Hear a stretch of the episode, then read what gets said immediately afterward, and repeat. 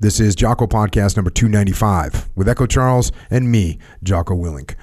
Good evening, Echo. Good evening.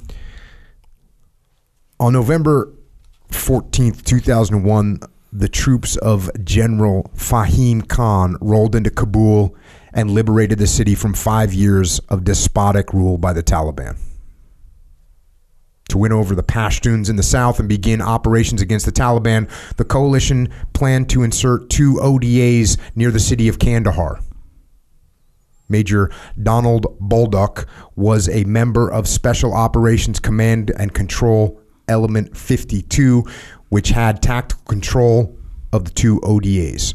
Bolduc explained the mission, quote, "Basically, from November two thousand one until complete, we were able to provide C two and conduct unconventional warfare in order to advise and assist Hamid Karzai and Gul Sherzai in organizing anti-Taliban forces, which was what they were called at the time, and to conduct combat operations against the Taliban and Al Qaeda forces," end quote.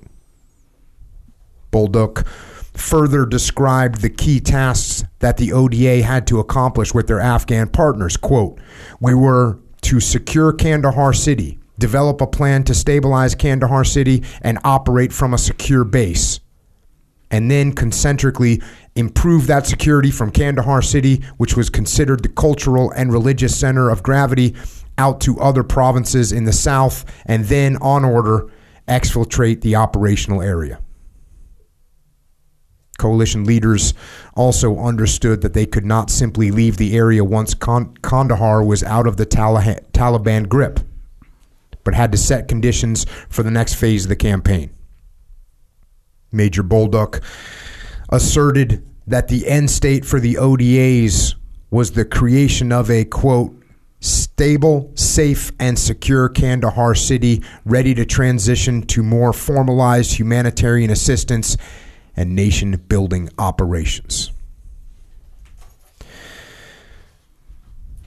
And that right there is an excerpt from a document that was written by the Combat Studies Institute Press out of the U S Army School at, at Fort Leavenworth, Kansas. And the document is called "A Different Kind of War: The United States Army in Operation Enduring Freedom from October two thousand one to September two thousand five. And when you think about that, that segment that I opened up with, that's the fourteenth of November. That's just over two months after September eleventh, two thousand one. sixty days. And in that minimal amount of time, America went from peace and relative tranquility to war and to chaos. And men in the military who had been planning another standard day at work, or preparing for another training exercise, or maybe planning to take a billet where they could go get some more time with their family. Suddenly, these men were at war. The opening piece I read mentioned Major Don Bolduc. And he was obviously one of those men that shipped off to Afghanistan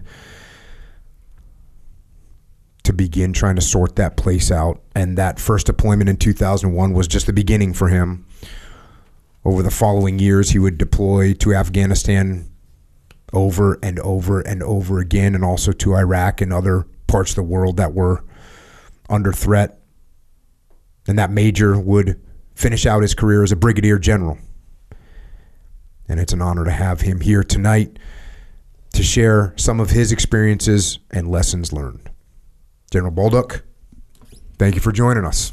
Well, thank you for having me. It's an honor to be here. You know, as I was reading that and just saw that date of November fourteenth, two thousand one, and I was in the military at that time, but to think of the radical transformation that was about to take place and how quickly we went from this sort of peacetime military to a wartime military and all that that entailed. That's that's a that's a heavy situation. Let's do this. let's rewind a little bit mm-hmm. and learn a little bit about you, where you came from, how you grew up, and uh, sort of how you ended up in the situation that you're in right now.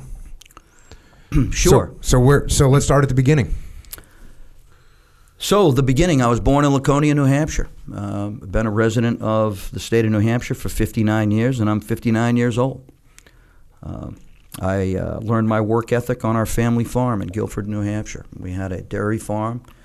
Uh, we had a uh, vegetable farm, maple syrup. Uh, the farm has been in, in existence since seventeen seventy-nine. Uh, our family is the second owner of that farm. My grandfather bought it in eighteen. My great-grandfather bought it in eighteen ninety-nine, coming down from Canada. Um, and uh, my uh, my grandfather had thirteen children, and my dad was seven of the thirteen. Um, and uh, uh, what us Bolducs did was uh, we worked the farm. That's how we learned, right? We, we planted gardens, chopped wood. Um, uh, You know, back in the day, we'd uh, in the in the deep snow. My brother and I, like, uh, we had our harnesses, and we would pull the sleds, and we would dump the the maple syrup into the uh, into the container. Now it's all done by um, by gravity through through plastic pipes right into the uh, sap house. Before it was done by good old fashioned grandchildren, right? You know, uh, and so um, I wouldn't trade that for anything. It got me tough in the winter, tough in the summer, tough in the fall. I built more stone walls than I needed to do, so moving rocks from point A to point B was never a problem. I went to Catholic school and got my butt kicked by ner- uh, by nuns on a regular basis. Um, and so when I went to basic training in nineteen eighty-one after high school, uh, what are they going to do to me? Wake me up early? Yell at me? I don't know how many times my dad told me I was about as useful as a snowball in hell. You know what I mean? But he, you know, he loved me, right? He was just trying to prepare me for the world. You know, it's not going to be easy out there. You got to use your head, right? What made you enlist in the Army? My grandfather, on the Bolduc side, had a policy that all Bolduc males will serve their country. And he didn't care if it was the National Guard, Reserves, active duty, or what service it was, but you will serve, and if you don't serve, you're not welcome. And uh, he never served because when he got here, he was too old. Um, uh, war, um, he was too old for World War One. Um, but he, uh, nonetheless, my, I had uncles that served World War Two, uh, Korea, Vietnam, every conflict the Bolducs have been in since uh, since World War Two, right? And we didn't get here until eighteen ninety-nine, and so my grandfather had to establish Um, some uh, some children and some grandchildren before he could uh, start populating the um, the U S military. Uh, but when I when I went into the um, I went into my uh, recruiter in the eleventh grade because I knew I had to do it. So I went in in eleventh grade, and at that time they had the uh, delayed entry program where if you joined early, um, you got credit for that service. Plus, you went in as a mosquito wing private, you know. Instead of just a slick sleeve private, right? Which was like, you know, five dollars more a month, right? And, and back then it was double your basic pay. That's right. Back then it was two hundred dollars a month, so I was pretty happy, right? So it was good. Uh, and, and you know, before that, though, in high school, I joined the uh, police cadet program in um, Laconia, New Hampshire. And it's a funny story how that started, right? I... Uh, I was um, in tenth grade, and we were walking over from high school. Um, it was af- after school, but before we had to leave for a football game, and it was an away game. And I was walking over with a group of the guys over to the to the little store to pick up some, some chow for the bus, right? And and I uh, there was this Coke can set up perfectly right on the curb of the road. And I thought, man, I'm going to go kick that. So I started talking about, you know, uh, five seconds left in the game, blah, blah, blah, you know, and I, I kicked that ball. I kicked that can. And it hit the side of a police cruiser parked at the light.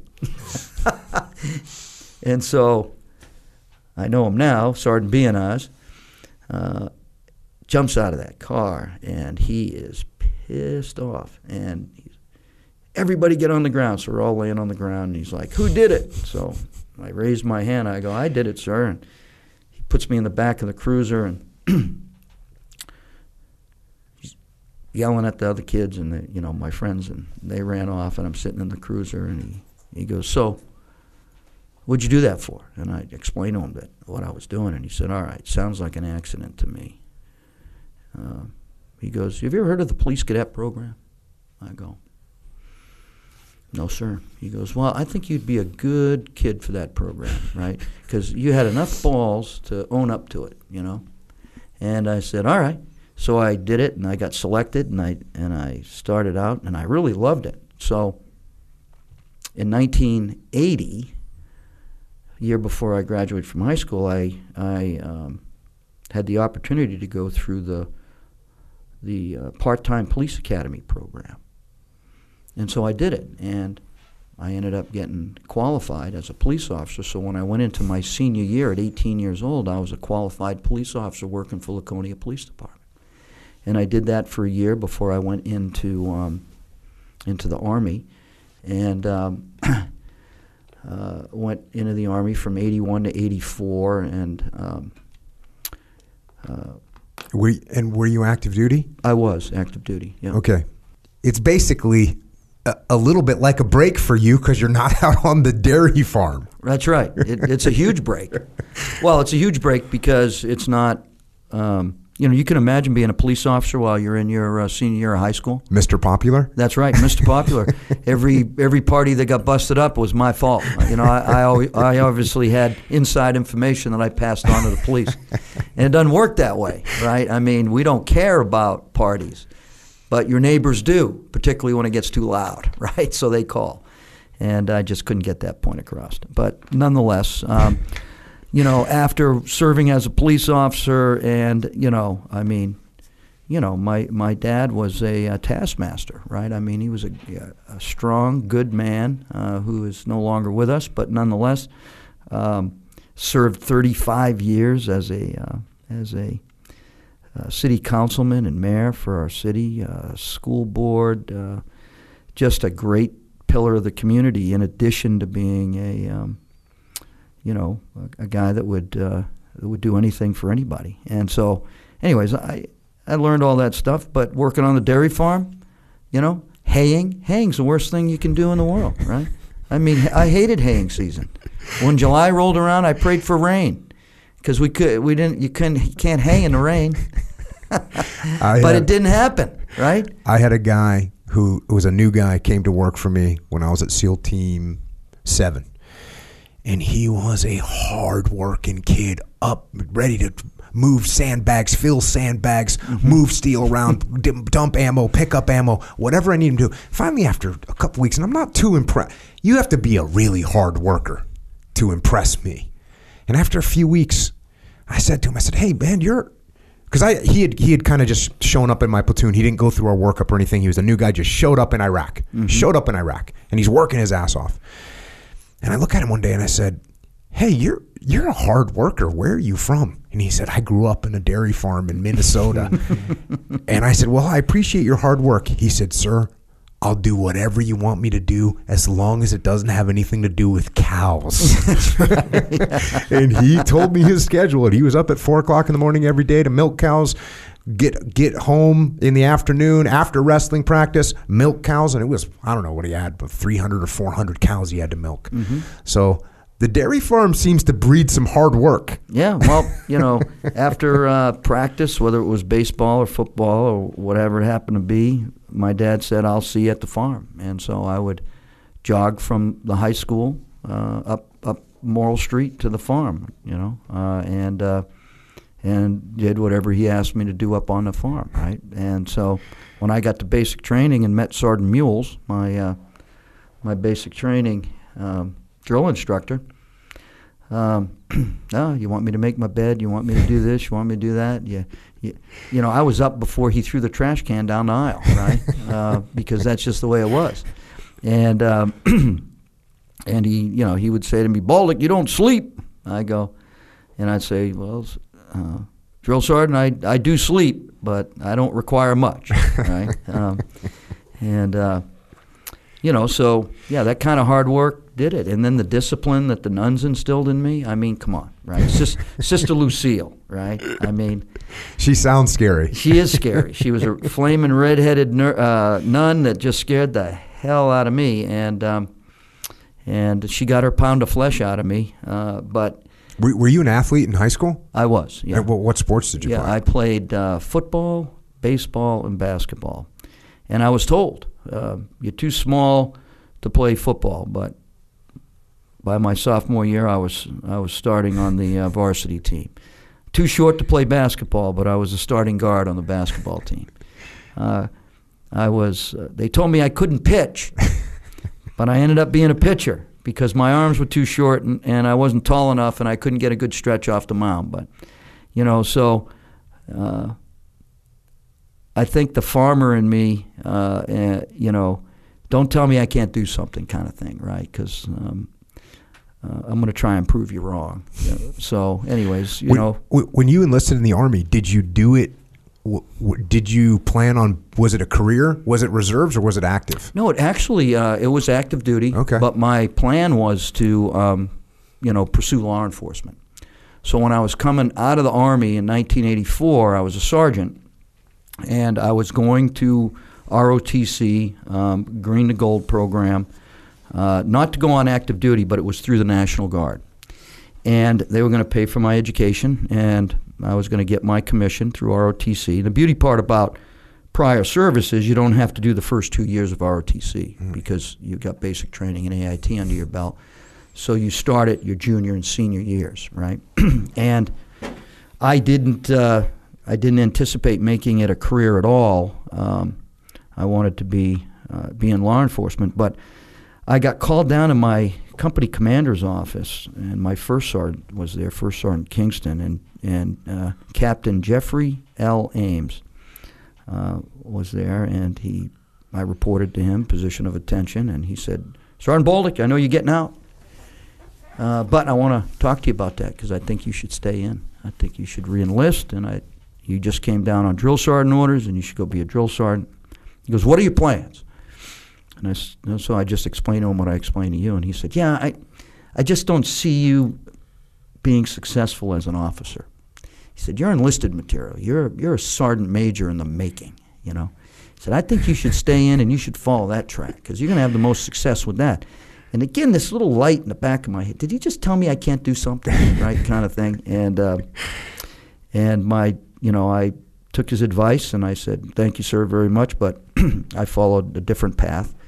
Well, Sergeant, uh, First Sergeant Kingston calls me out into his office. He puts me in a front lean and rest position, and he says, you count loud to fifty. And he gets down real close to my ear, and he goes, hey, listen. He goes, you take and you go to R O T C, and then when you get commissioned, you find wherever this captain is in the United States Army, and you take those bars and you put it somewhere the sun doesn't shine. That's what he says to me.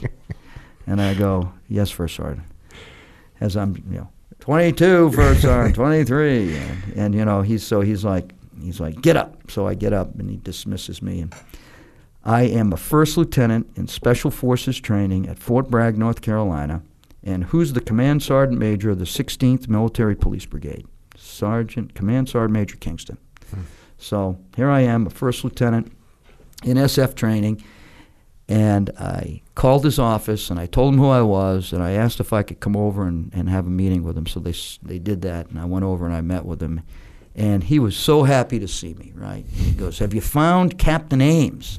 And I go, no. And he goes, you know, he's a lieutenant colonel now. And I go, no, I didn't know it. I, I, didn't, I haven't tracked his career.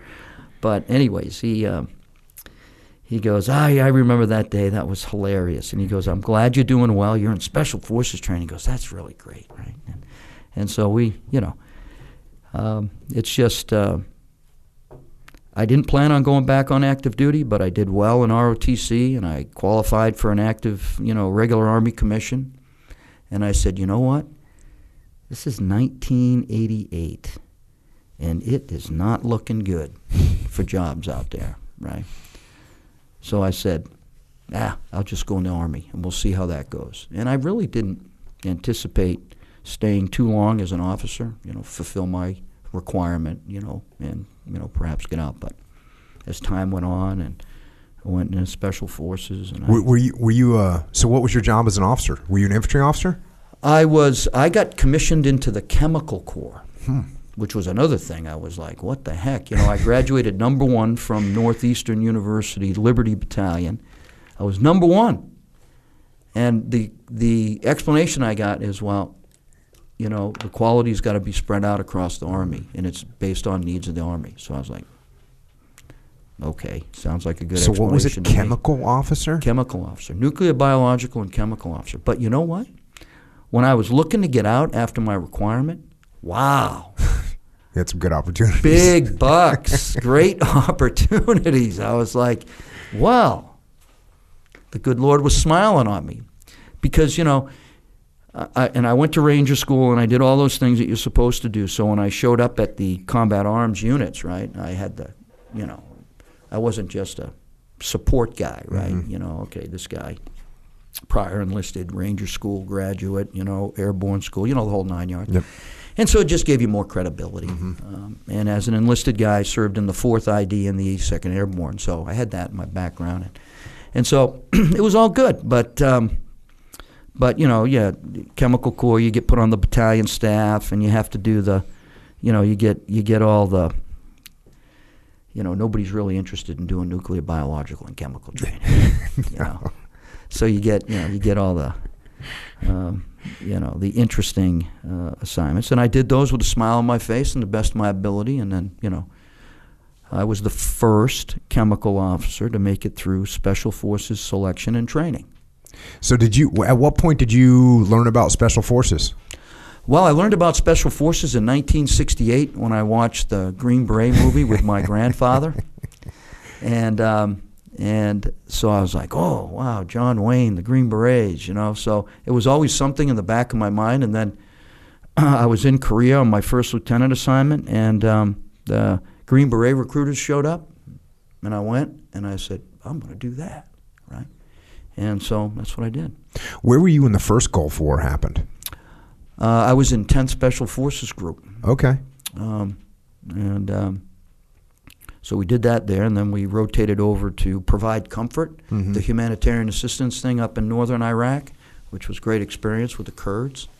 Um, and, um, yeah, so, I mean, God just kept opening up these little doors for me to, like, you know, scoot through. And um, but before I knew it, it was um, – you know, I was a major on my way to Command and General Staff College and uh, halfway to retirement, you know, twenty years. And I had a few extra years because of enlisted time. So I was like, you know, hey, if I make it to lieutenant colonel, I'm going to be doing pretty damn good. So I was pretty happy about that.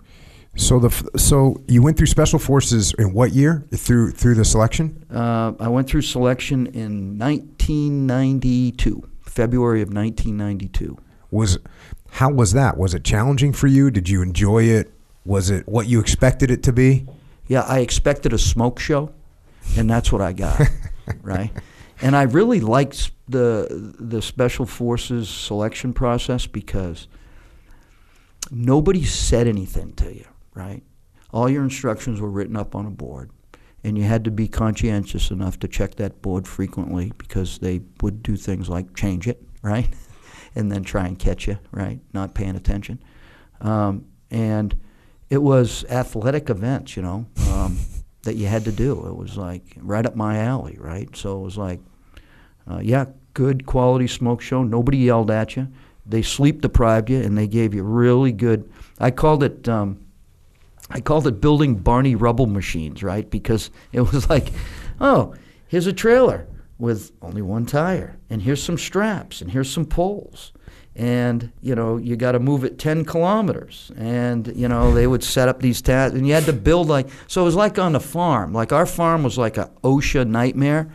Um, you know, we really didn't believe in OSHA. One giant safety hazard. Yeah, it was a huge safety hazard, right? And so, you know, uh, you know, coming up with a fix for. For the tractor, or for the for the uh, the uh, hay baler when it went down, or something like that, was you know was always right there, right? And you know, my dad's like, hey, we don't have we don't have time, and we don't have the money to go pay for this machine. So let's, you know, use some nylons and some straps and and figure this out, right? And so that's what S F training was about. You know, it was like, hey, you know, here's a pe- bunch of pieces of equipment. Figure out how to get it ten kilometers, and good luck, right? And work as a team uh, and support each other. So, you know, that's what farming's all about. And not one person makes that farm run. It's a collective team. That's why my grandfather had thirteen kids.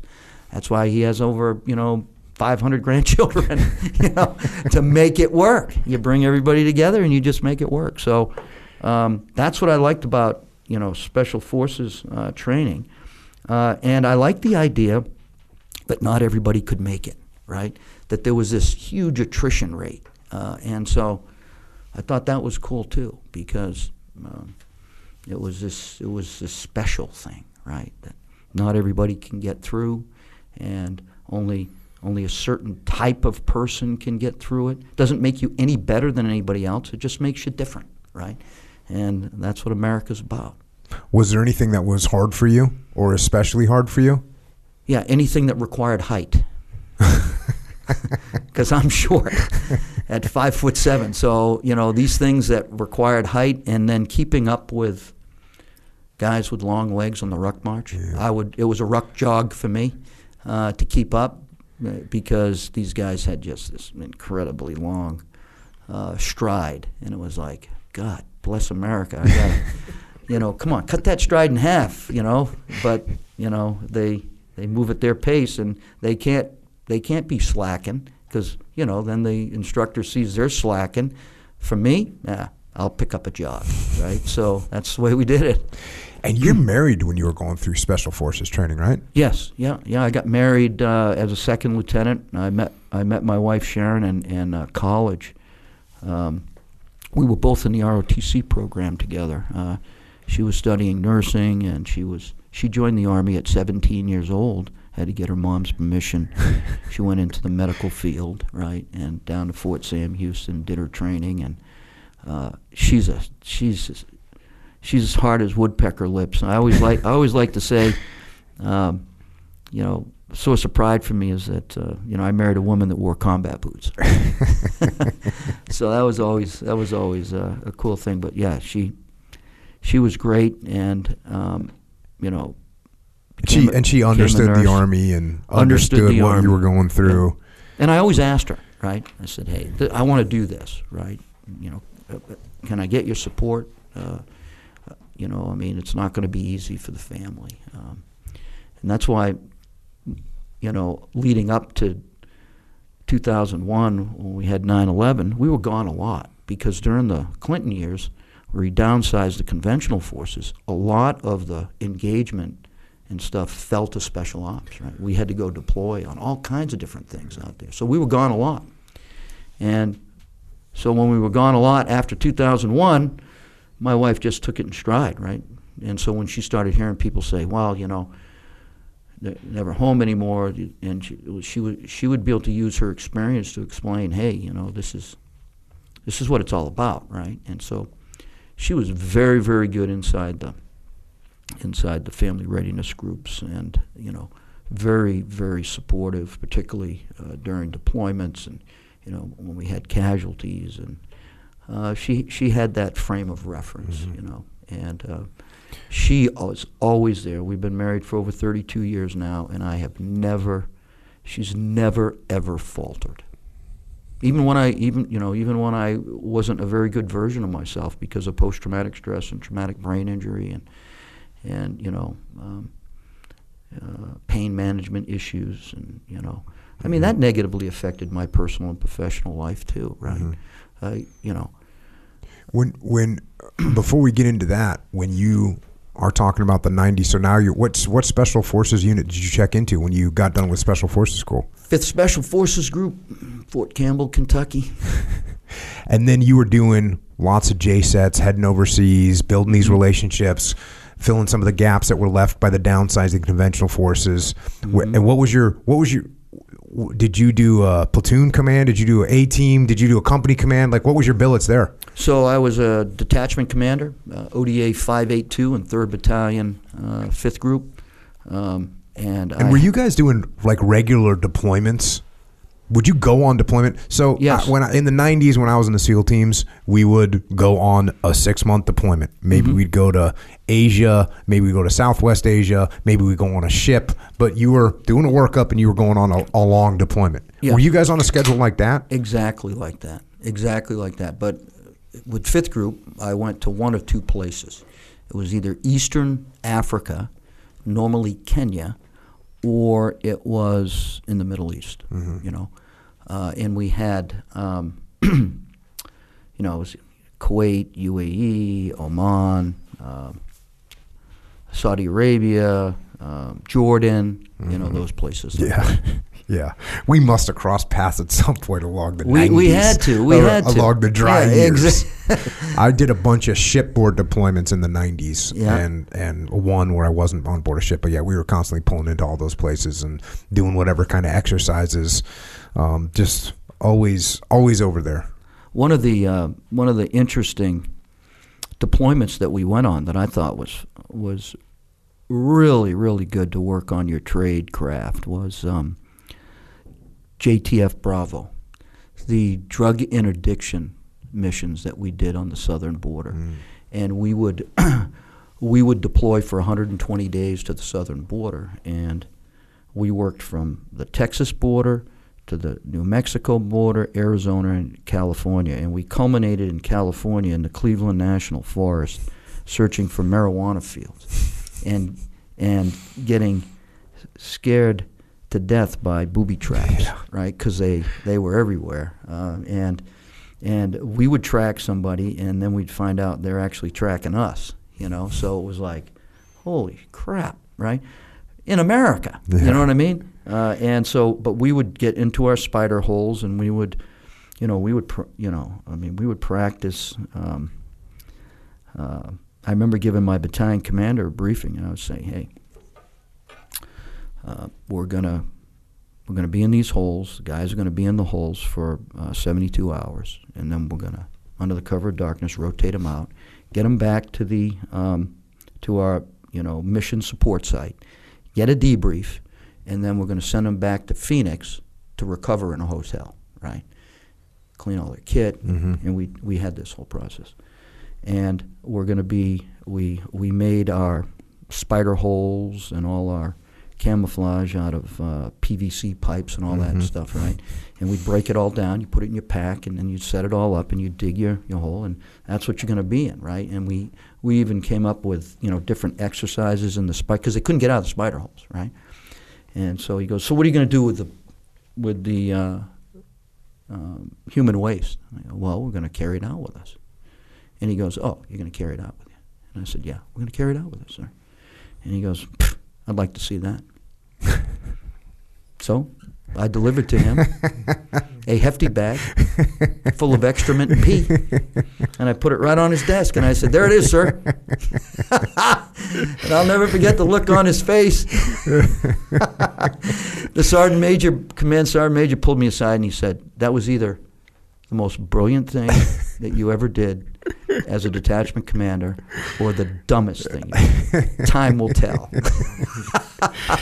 Yeah, that's oh, that's good. As soon as you said, I'd like to see that, I said, oh, he didn't. Oh, yes, he did. He did see it, yeah. So, uh, yeah, those were interesting. I never did those missions, but I remember platoons getting sent out to do them, and it's basically doing reconnaissance of drug transport routes coming across the border, all across the southern border. We would wait, we would uh, radio it in to the police, and they would do the interdiction. Mm-hmm. Uh, and it was just, uh, it was just a, it was just a great mission, because we knew we were doing something for our country, and then we knew we were also uh, training the hell out of ourselves yep. with with these these you know special reconnaissance techniques that, um, hey, if they see you, they compromise you, you're done. So, I mean, it was it was good. It was real good. So where were you when September eleventh happened? Oh, I was the operations officer for third Battalion, or second Battalion, Fifth Special Forces Group.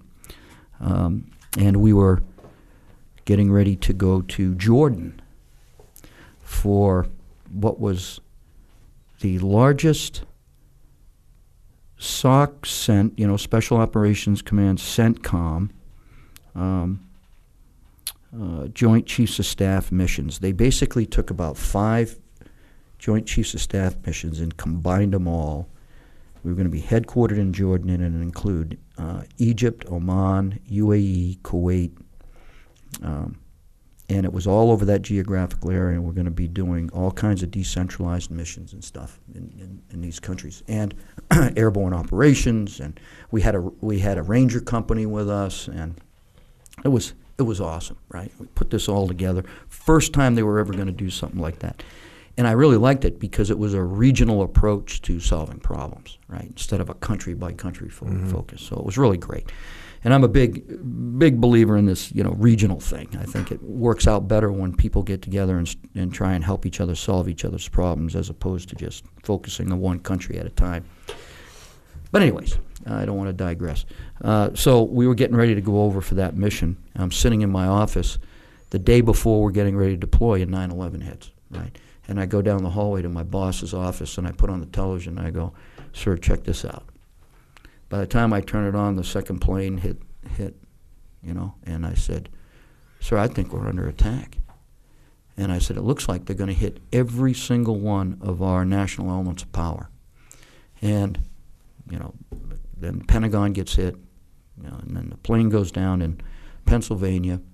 Uh, obviously headed probably towards the capital or wherever that was heading. So they, you know, they, they hit the economic, uh, they just hit the military, they're on their way to the political, you know, I mean, holy crap. President of the United States canceled every single exercise except for the Jordan exercise because it was so important to the King of Jordan to have this thing, uh, to have this exercise because it was he was the hub country, mm-hmm. right? And so we deployed and we did it. And uh, it was shortened from forty-five days to thirty days. And that's, you know, we went directly from Jordan to Uzbekistan for mission planning and then uh, and then into uh, into Tarinkot, Afghanistan to so help Karzai. So you complete this training operation in Jordan, yeah, which must have been strange doing this freaking training operation when the you know that the world is like a ticking time bomb. Right, it was, it was. We're watching the news all the time, and you know, we're we're um, I'm actually getting messages from higher headquarters. Get ready, you're going to go, you're going to leave. So we're we got the log guys and ops guys and everybody planning to move us from Jordan to Uzbekistan, but at the same time, we have five hundred sixty thousand moving parts for this five-country uh, operation, and people doing airborne operations, live fires, you know, uh, C Q B, uh, you know, I mean, just all kinds of high adventure training, right? Uh, and you know, we're doing uh, uh, joint and combined airborne operations. So you got, picture this: you got Americans, Jordanians, and Egyptians on the same plane, getting ready to jump out. Yeehaw, right? Because, you know, as far as I'm concerned, that's a, you know, I mean, we trained them, but they're not necessarily following our training, you know? And the way some of them exited the aircraft, it was like, holy crap, are you kidding me? So it was like, uh, you know, I know a lot of the sergeants are looking at me going, "You're killing me, sir." You know, I'm like, okay. I hope yeah. not. yeah, we're not, that's not the intent, right? But uh, I'm like, hey, we got to do this, right? I mean, that's, that's what it is. And, um, and they would they would make sure it was great. And it went off without a hitch. But so then from there, you go to Uzbekistan? Uzbekistan. And and now are you guys getting, you guys got the tasking, okay, you're going to Afghanistan, mm-hmm. go to go to Uzbekistan mm-hmm. to start planning. Right, because how, that's, how many guys? Uh, it was it was let me see, uh, fifteen of us, yeah. and and Colonel Fox had to pick them, so he picked them, and fifteen of us went off, and then he tur- turned over the battalion to the X O, and the X O stayed in place and uh, in Jordan, and then slow but surely he would rotate the teams into Uzbekistan as space opened up. Mm-hmm. So when you get to Uzbekistan, I mean, what's the damn, uh, what's the atmosphere with the team. How much did you guys know about Afghanistan prior to this? Nothing. Nothing. Absolutely did nothing. You, did you did you learn a language as a special forces officer? I did. I learned Egyptian Arabic. Okay. Now, I passed the language test. Uh-huh. But with we're the not lowest putting you on score, an Egyptian quiz show or anything. Yeah, with the lowest score of um, that you could get on the Defense Language Aptitude Battery Test. Apparently, God didn't give me the ability to learn foreign languages. And I did. I struggled through, what, Spanish in high school and college, but I struggled through it. I got through it anyways. But nonetheless, um, so the lowest score qualifies me for a romantic language like French and Spanish and Italian. And what do they send me to? Fifth Special Forces Group, where the language is Egyptian Arabic, Category four language. And I'm like, really? You want me to fail? Is that it? Uh, but, you know, like anything else, test scores, you know, they mean something, but they don't test um, they don't test your will to do your best, right? So I uh, I ended up graduating with a two plus two plus and, and got language pay at seventy-five dollars a month. Woohoo. uh, and um, and I was just, you know, I called two plus two plus just being dangerous enough to uh, you know, use a foreign language. You know, it's it's like it's like being a first level black belt in martial arts, right? You're just dangerous enough to get yourself hurt, but it looks cool, right? Uh, but nonetheless, it is what it is, and I, um, I, uh, yeah, I, I, I did that. But Egyptian Arabic does you absolutely no good in Afghanistan with Pashto and Urdu and, you know, Tajik and Uzbek and, you know. So you're in Uzbekistan, you're coming up with a plan, and and who's giving you direction at this point? What are you guys getting for a mission tasking? Are you getting clear directives, or is it more, hey, go go start to put something together? So to the credit of our seniors, everything was moving so fast, and everything was coming out of the Pentagon and the National Command Authority so quickly, so rapidly, uh, that, you know, we weren't getting anything, right? And so um, basically we had two teams and then a command and control element um, that had to be led by a lieutenant colonel, and that came directly from the Secretary of Defense. So my so it's not even the standard way that we would deploy mm-hmm. into a theater of operations. So you got two teams with a battalion commander and a very small staff that were C two ing. Now, third Battalion had the north, second Battalion had the um, south, and first Battalion had, you know, the um, the Kabul Bagram area. Um, and so when we got there, it was like, all right, you got the south. You got to go link up with Hamid Karzai. You got these two teams. One's going to come from the south. One's going to come from the north. You can't figure it out. So we did. And I was happy to figure it out because it was good. How'd you guys get in? So we went uh, M H one, uh, excuse me, M C one thirties uh, to Jacobabad, Pakistan. And this this is really, it, it's really funny because we were told, okay, you're going to get there and you're going to go find the Special Ops Air Force unit. And they're the ones that are going to fly you in to Tarinkot, um, Afghanistan, where you'll link up with a group of Afghans, and then they'll take you to Hamid Karzai. So that there. so that was the plan. That was the plan. That was the plan. And where did I find the uh, Air Force guys? In the mess hall, because I looked all around Jacobabad for them, right? And my boss is like, I go, sir, let's go to the mess hall. Good call. And so there they were. They were in the mess hall, and so. Uh, you know, uh, and would they bring you up in, like Pavlos or something? Yes, yeah, that's exactly it. M H fifty-threes, we pff, went right in. We took fire going in. Uh, one of them was hit. They still brought us in. We did a what I like to call a controlled crash landing. I mean, it was a hard landing. We all fell all over the place inside the damn thing. We jump out.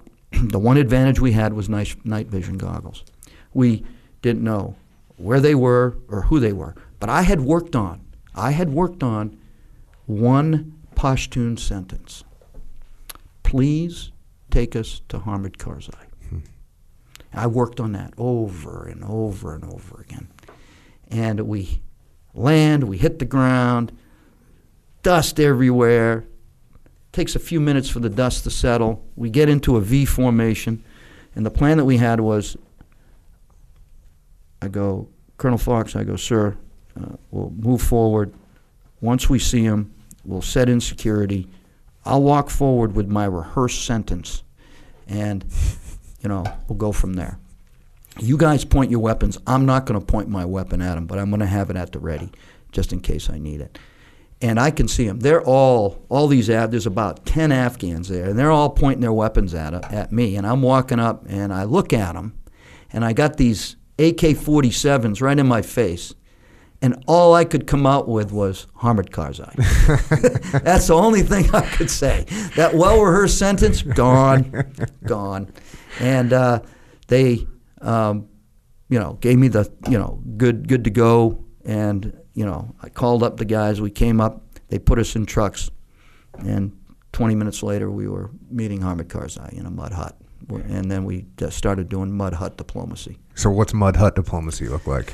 It looks like a bunch of Afghans sitting on the ground with us in front of a map, uh, and uh, we're telling them, you know, what we're seeing uh, from our aircraft in the sky, and uh, are they bad guys, are they good guys, and then we're coming up with intermediate places on the ground to go to. And our first convoy that we did this uh, was a disaster. Little did we know that um, that uh, they would all huddle around Karzai's vehicle because they didn't want anything to happen to him. And we had Karzai in the wrong spot.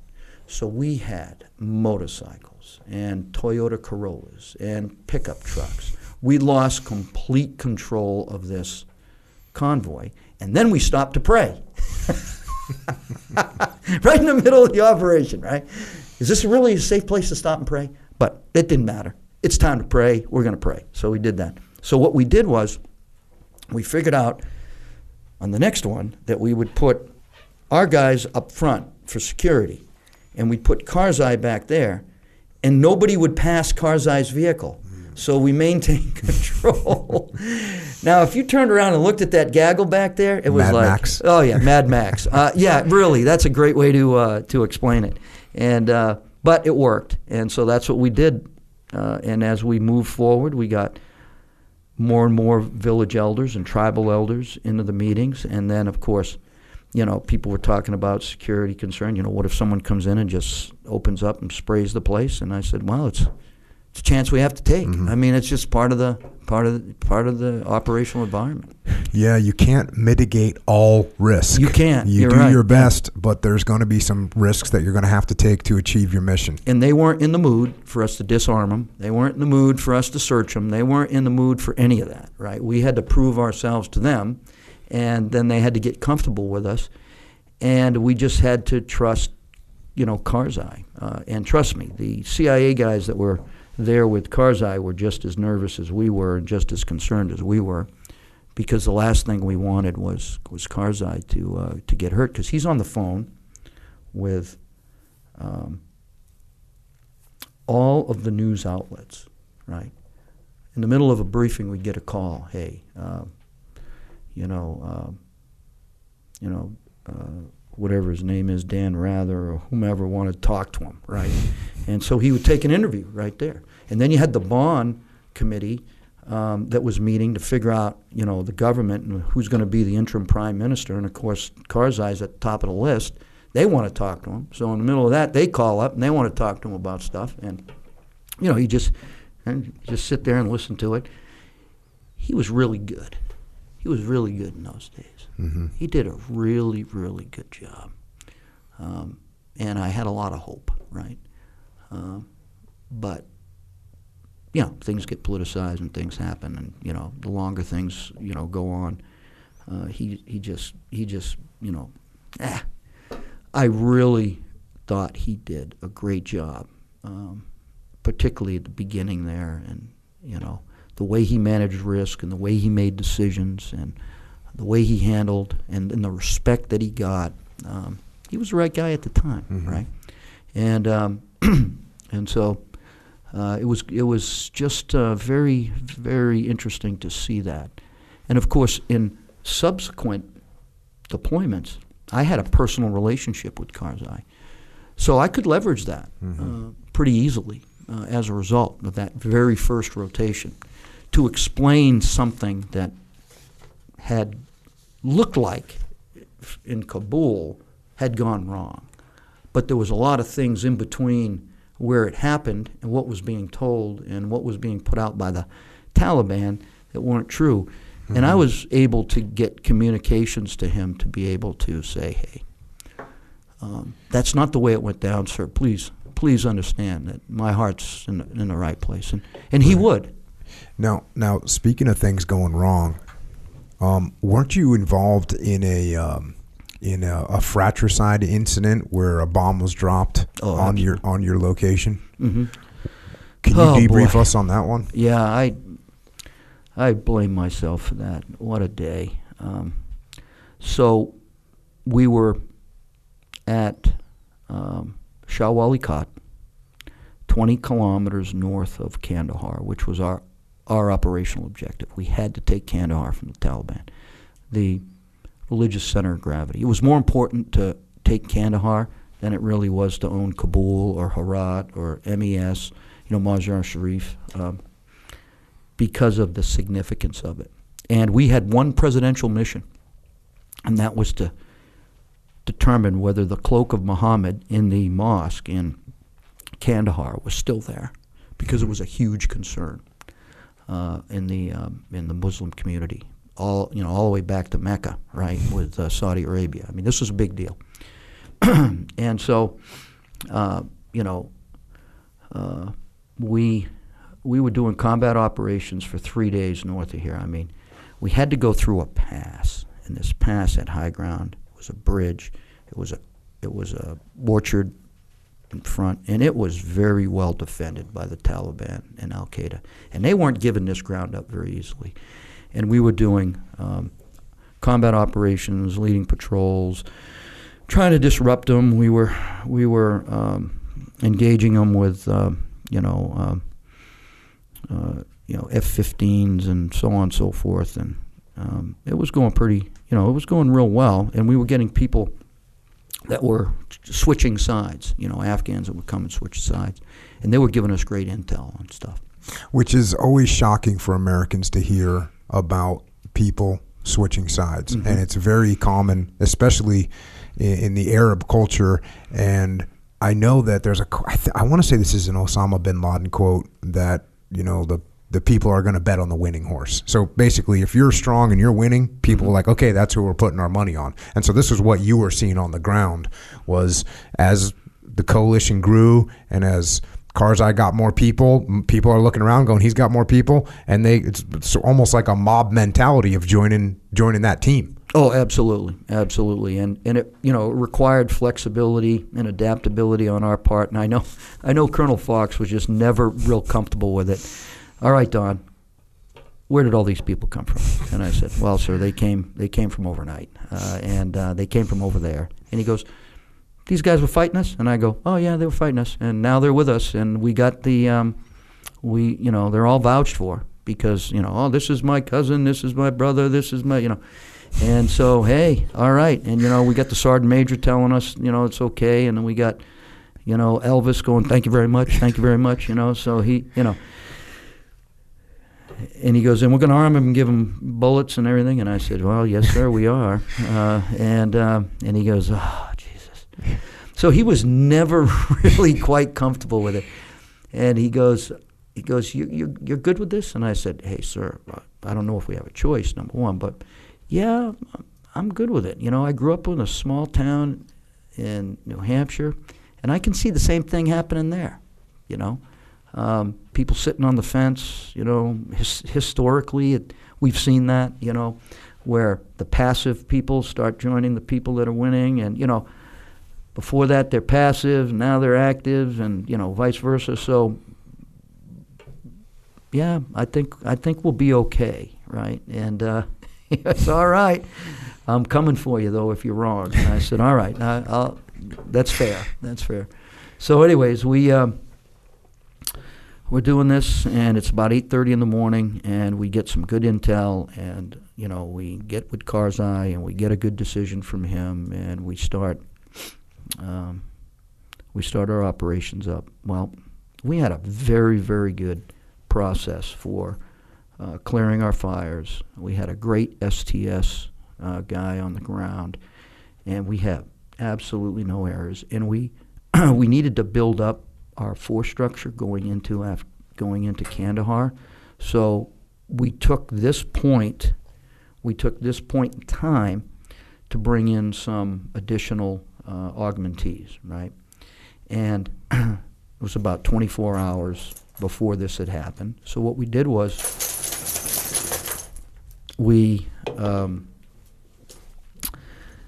we did a good transition with everybody. We had a T A C P come in, and he did good transition with the S T S and learned all the S O Ps and everything like that. And our S T S guy and the T A C P had uh, changed over. So just so everyone knows, these these are the guys that call for fire from the air. That's that, who we're absolutely. talking about. And the T A C P and the S T S, these are individuals that are trained. That's what they do. Mm-hmm. It's, I mean, obviously it's a really hard job. One mistake can be deadly, and that's what they're focused on, and it's great to have those guys because that's what they do for a living. Right. And so you had a transition taking place where you're going from one guy that had been with you, now your your force is growing, you got some extra guys that are going to be able to help out, but they're just showing up. Mm-hmm. So they're not quite up to up to speed yet. That's correct. That's correct. And um, and so they did their transition.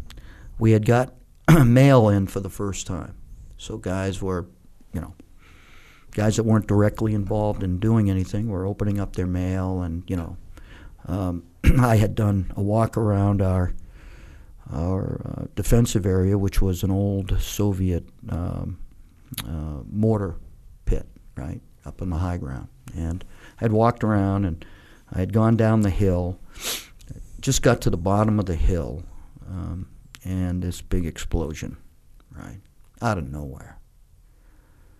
And um, I don't know how much time had passed, to be honest with you, but I picked myself up off the ground. I had pieces of body parts, stuff all over me, blood all over me. I'm doing a quick assessment of myself. I got a real bad injury with my leg, um, and um, um, you know, dazed, looking around, and it is utter mayhem.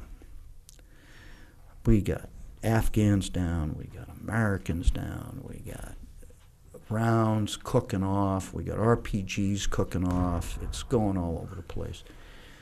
Um, I start walking around, I start grabbing our guys. We go down to where Karzai was, and we made sure he was okay, and he was with his uh, C I A guys, and they had secured him. Um, and the guys that were with him, securing him, I asked them if they would go out and recon a safe place to bring in helicopters, because I knew we were going to have to Casavac here. Um, and out two hundred meters, we had casualties, right? Um, it was it was a mess. All twenty of the U S guys on the ground were injured some way or another, some more than others. Um, and we had um, I designated a uh, casualty control point, and I got with my comms guys, and we had to find some, uh, we had to kind of like um, take comms equipment from, you know, cannibalize it from other stuff to make, to reestablish com communications with higher headquarters.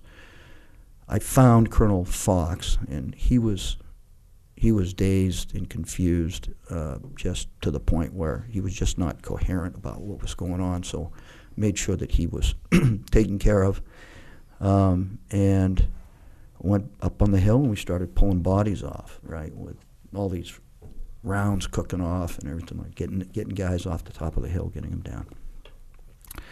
And we knew we had uh, to get um, complete accountability of everybody. And we did that, and I was missing one, right?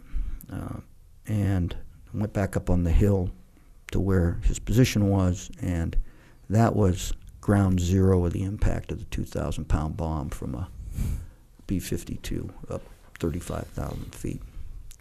And I searched everywhere, and I found his hat, and I took his hat and I started picking up bits and pieces, and I put it inside the hat, and I put the hat inside a bag, and I marked it, um, and that's how he was identified.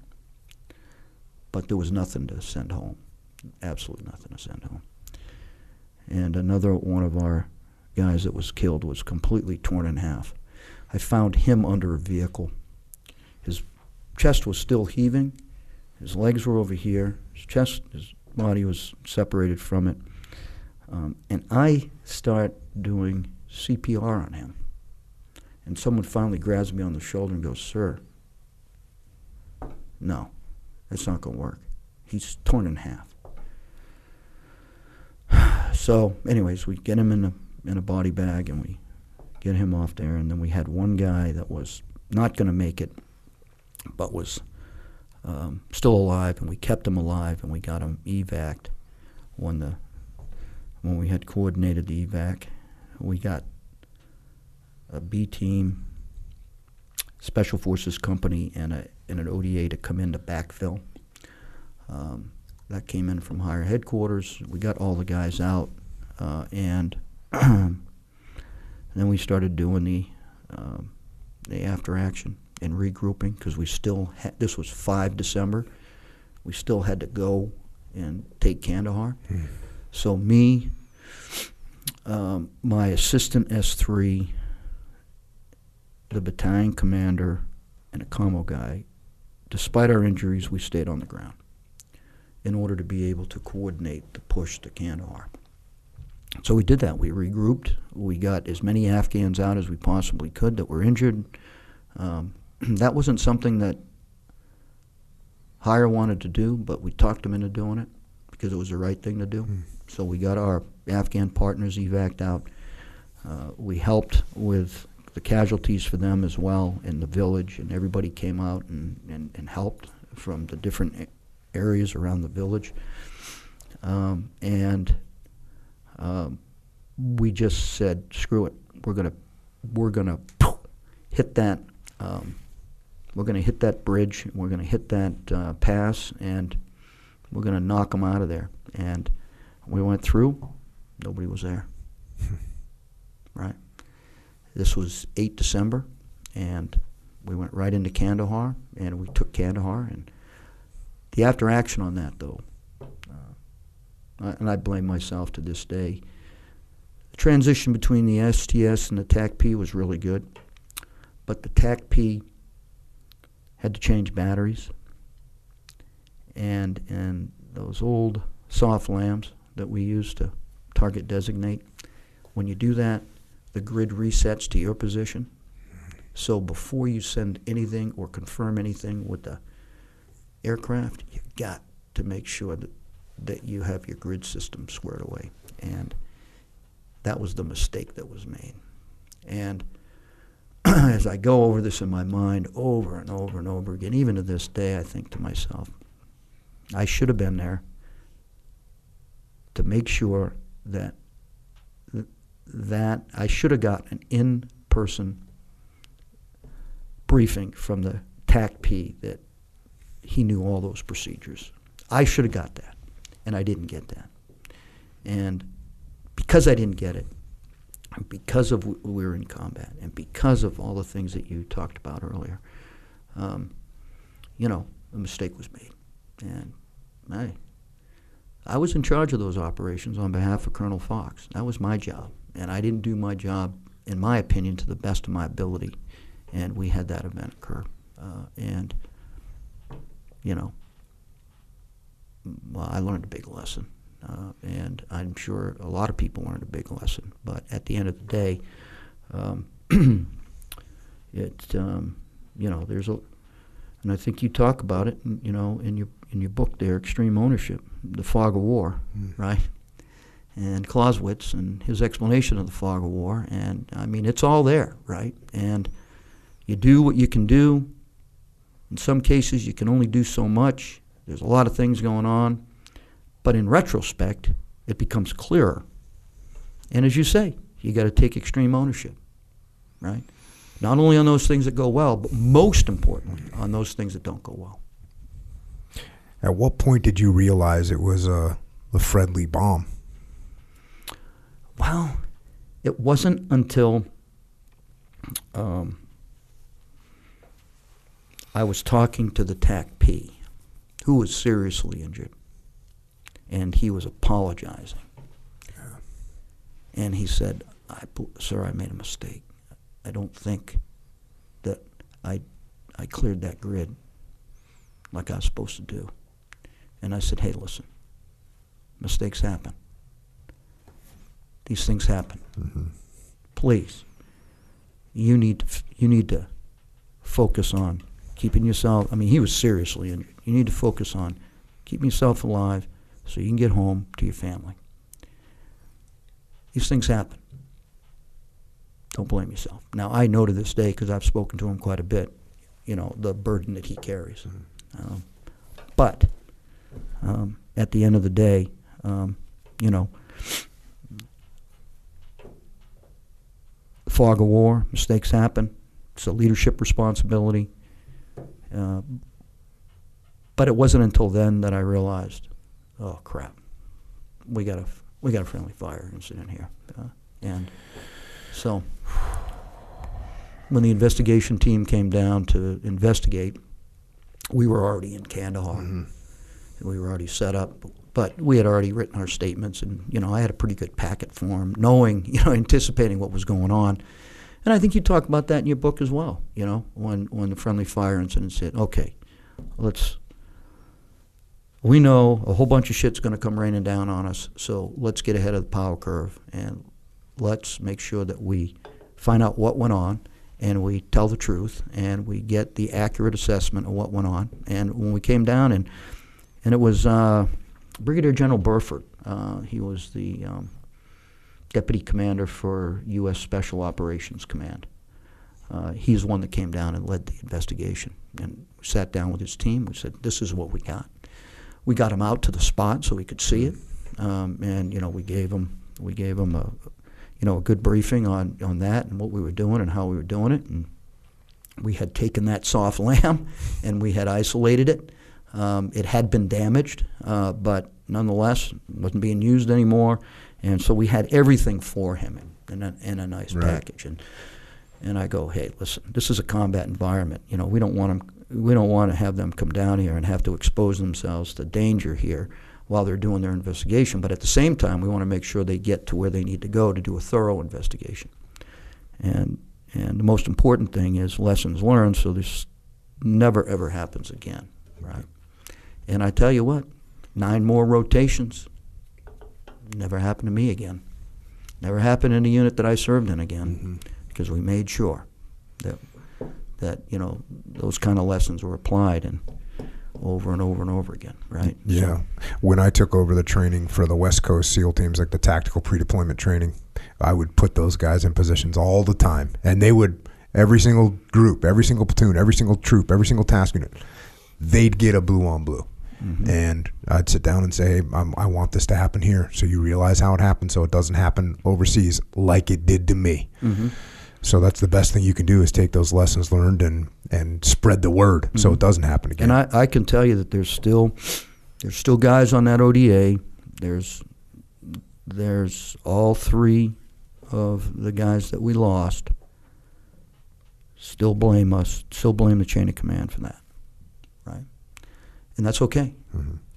I take that responsibility fully.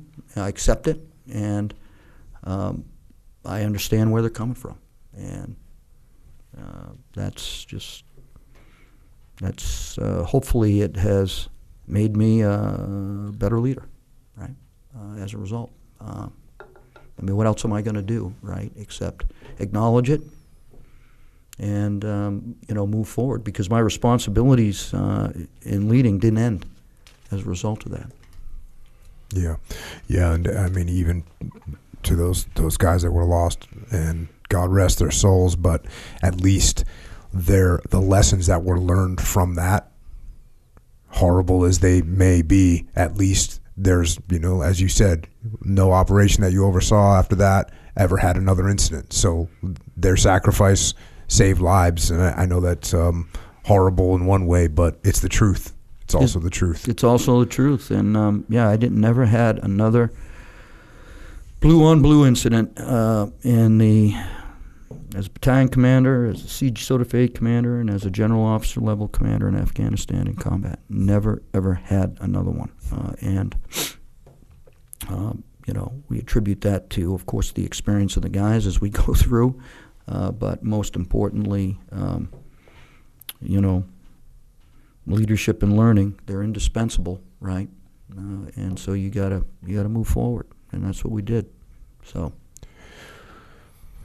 so you guys roll into Kandahar, and it's pretty much no factor? There's like, what was the resistance level rolling into Kandahar? The resistance level was minimal. We got ambushed going in, um, and you know, we took care of that, uh, and we kept going. We get to Uh, the Mullah Omar's compound, and it is uh, uh, there are vehicles everywhere covered with mud, because that's what they did to try and hide from our mm. aerial observations, right?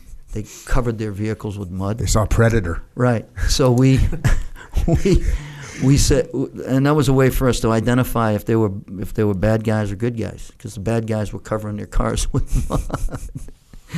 But here it is again. I looked at Gen- I looked at Colonel Fox and I said, "Hey, sir, look, the parking lot full of bad guys, and now they're on our side, right?" And he goes, "I don't get this. This is unbelievable." Uh, and then we went to the jail and we brought John Muhammad. Now, John Muhammad was a very very close friend of Karzai, and he had been imprisoned by the Taliban and tortured for a very, very long time. And he became the governor of Uruzgan. And he got up there and he met with Karzai. And, and this is a guy that I developed a very good friendship with over the years. Um, no matter what job I had going back into Afghanistan, in his mind I was the commander of all special forces, right? I just was not.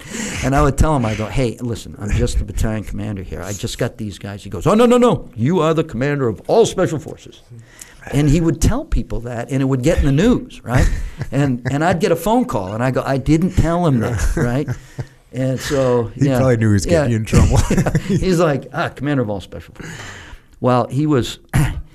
He was a wild man, always had been a wild man. And if there's one guy that you wanted in, because Uruzgan Province was, you know, I mean, it was full of Taliban, it was full of Al Qaeda, and we needed a guy like that to go up there and, you know, uh, clean house. But the way he was cleaning house and the way that, you know, it was acceptable in the international community was two different things. Mm-hmm. Uh, and so we had to keep a very close eye on that. But nonetheless, um, he... gets there, and he goes, "All right, I'm going to need some furniture." So he starts going in the rooms, and he starts going, "I want that, I want that, I want that." And he goes into Mullah Omar's office. And I wasn't with him, but one of the guys was in there, and he comes running over to me, and he goes, "Sir, you got to get over here." He goes, "The guy that we just let out of jail, he's going to the bathroom on top of Mullah Omar's desk." And I go, "What?" And I go in there, and he left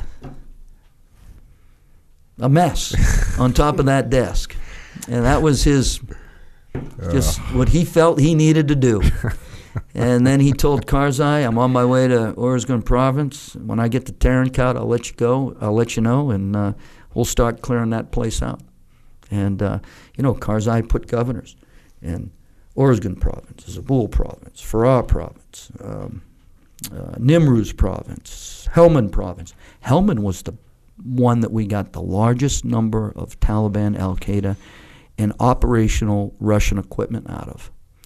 Um, and we had to negotiate that, right? We had to negotiate that with the Taliban leader there that, you know, he wouldn't you know, he'd be free to go off and do whatever mm-hmm. he wanted to do. And, you know, Karzai said, yeah, I don't care. And uh, Sherzai was the um, governor of Kandahar. Now, the governor of Kandahar is the senior governor in the South. That's just how it works mm-hmm. out. Wields a lot of power, even though you have governors in all the other provinces. So he pretty much laid down the law and, you know, organized things. And slow but surely, you know, we started seeing security in southern Afghanistan just, you know, shape up. And then. And how long did you stay in Afghanistan for? Uh, for that first rotation, mm-hmm. from November to March, and then uh, the. So you left in March of two thousand two. Right. Had the governors been put in position yet? Oh yeah, they were all put so, in position so in, in December. Point, yeah. So at that point, there's a. Pretty good. It looks. It's looking pretty good at this point. It looks real good. It looks real good. They're doing it the Afghan way, um, and uh, and the airfield in Kandahar was something that we wanted to secure, uh, so that we could, you know, use it to bring in and bring out, you know, supplies mm-hmm. and stuff like that. So General Mattis. One-star general at the time, the Marines got that mission. And so um, their operational area was, was really confined to Kandahar Airfield. And then we had the C J S O T F North up in Uzbekistan. And then then Commodore Harwood came in mm. to do C J S O T F South, okay. Kandahar. And he worked side by side with um, with General Mattis. And we were in Kandahar, and our sole advise and assist responsibilities um, s- centered around Sherzai at this time, because mm-hmm. Karzai had gone up to take to be the interim prime minister up in Kabul. And so everything that we did, we did through, with, and by um, Karzai or Sherzai, in coordination with C J S O T F North, who was C twoing us, and then Commodore Harwood, who was C twoing um, a separate direct action unit out of Kandahar, out of the Kandahar airfield. And we got this task list from um, from C I F L C, right? The Combined Forces. Uh, anyways, it was a three-star headquarters, right? And so uh, it was about one hundred eighty different places they wanted to go to. And that was our tasking, to, to go do that. We had to get that done. So when you say go to, what do you mean go to? Like like they thought it, they thought it was places that had intel or had bad guys in it, and mm-hmm. all under one hundred eighty what, of them were dry holes. Like towns or villages, or like actual target packages? Targets, right? Got it. Without the target packages, it was just okay, a location, just and uh, we think there's something there. Uh, but the places that all one hundred eighty of them were dry holes. But the places that we got all the computers and all the stuff that uh, that um, Osama bin Laden was working on and Mullah Omar was working on were given to us by the Afghans that were on the ground. Hey, they worked out of that one. Mm-hmm. Uh, they worked out of that one. They worked out of this one. And and we would get a call saying, hey, we got Al Qaeda there. See, that's where it became tricky, because Taliban were Afghans. So you get them, and they either switch sides or they didn't switch sides, right? And if they didn't switch sides, well, um, you know, the the you know Afghans, you know, would would deal with them through Afghan law, right, and custom, whatever. Al Qaeda, different story. They were Arabs, and ooh, we had to be very, very careful, because there was only one fate for them if they got in the hands of the Afghans, who had been, families had been mm-hmm. uh, killed and tortured and so on and so forth. And they didn't have any real love for them, right? So that was a, whenever we got a report in saying, uh, there's Al-Qaeda, su- suspected Al-Qaeda guy, we would go, boom, and we would take, we would take them into what I would call protective custody, right? And then we would move them by our own means um, to be interrogated uh, uh, and um, by, you know, coalition side of the house, right? Um, and so, I mean, that's that's uh, the kind of difference between the Taliban and Al Qaeda at the time, uh, there on the ground, and how they were just, you know, dealt with uh, differently. And we didn't really worry about the Afghans because they always switched sides, but it was the it was the Al it was the Al Qaeda because they were from Oman, they were from Saudi Arabia, they were from Pakistan, they were from some other place, mm-hmm. right? And not welcome. That, that, no, they were not welcome. They, and you know, one of the worst places to go when we first got there was the soccer field, because that's where all the hangings, the beheadings, and the stoning of women took place. I mean, stoning women for and, and the killing of children for flying a kite. We handed out thousands of kites when we got down there, because they're huge kite flying folks. They have competitions, you know, where they attack each other with the kites, you know. It's just like this huge thing. Anyways, um, they loved it, right? Uh, we got them their music. We got them things to play with their music. We established businesses. One of the one of the first businesses that we established was a woman's um, laundry. And then we used it to clean our own stuff, because by the time we strategic got strategic thinking right yeah, there. By the time we got to Kandahar, we stunk, right? I mean, it was pretty bad. So anyways, we, we did that. But I'll never forget, I was on, it was four, four o'clock in the morning. I was up on the uh, Kandahar um, governor's mansion, and I was doing my, had my uh, night vision goggles, and I got my Afghan partner with me. And to keep them awake, all you had to do was give them the goggles, because it was like, it was amazing to them, right? It was amazing to them to see that technology, and they could see because they'd go, and then they'd go back down, right? And I know you can't see me on the radio, but I mean, it, it, you know, it's just is what it is. But I'm up there, and I see the bakery that we had established, you know, and the guy goes in for work, and he gets in there, and he starts opening up, and that's where we got our bread every morning, and that nan bread, that football-shaped bread. It was warm. It was delicious. And by that time, we were getting peanut butter and jelly sent to us. And my wife sent me a tub of marshmallow, because I'm from New Hampshire, and fluffernutters are really good, right? Peanut butter and marshmallow sandwiches. So I was looking forward to it. But I'm watching this guy, and I go, oh, there he is, you know, uh, doing his thing. Well, he, he starts, you know, he gets the dough all done, and he gets in the bowl with his feet and starts kneading it. And I'm like, no, I did not just see that, right? You can't unsee no. it now. No, and I'm like, and I know what his feet look like, right? And I'm thinking to myself, it's done. I, I can't eat bread again, right? And we go get the bread, and I'm sitting down, and the battalion commander's sitting there, and I'm watching the guys, and I go, all right, guys, I got to tell you. I got to tell you. This is what I saw today. I got to share this with you. I hope I don't ruin it for anybody. You're but mor I, morally obligated but to share this I with am, you guys. I, I got to share it with them, and I did.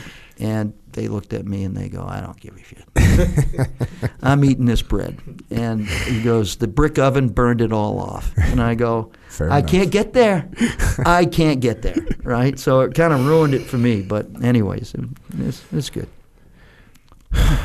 So by, by the time you leave for the first time in March, you know, it, it looked like things are going pretty as good as you could want them to go. Mm-hmm. two thousand two, when do you get back there again?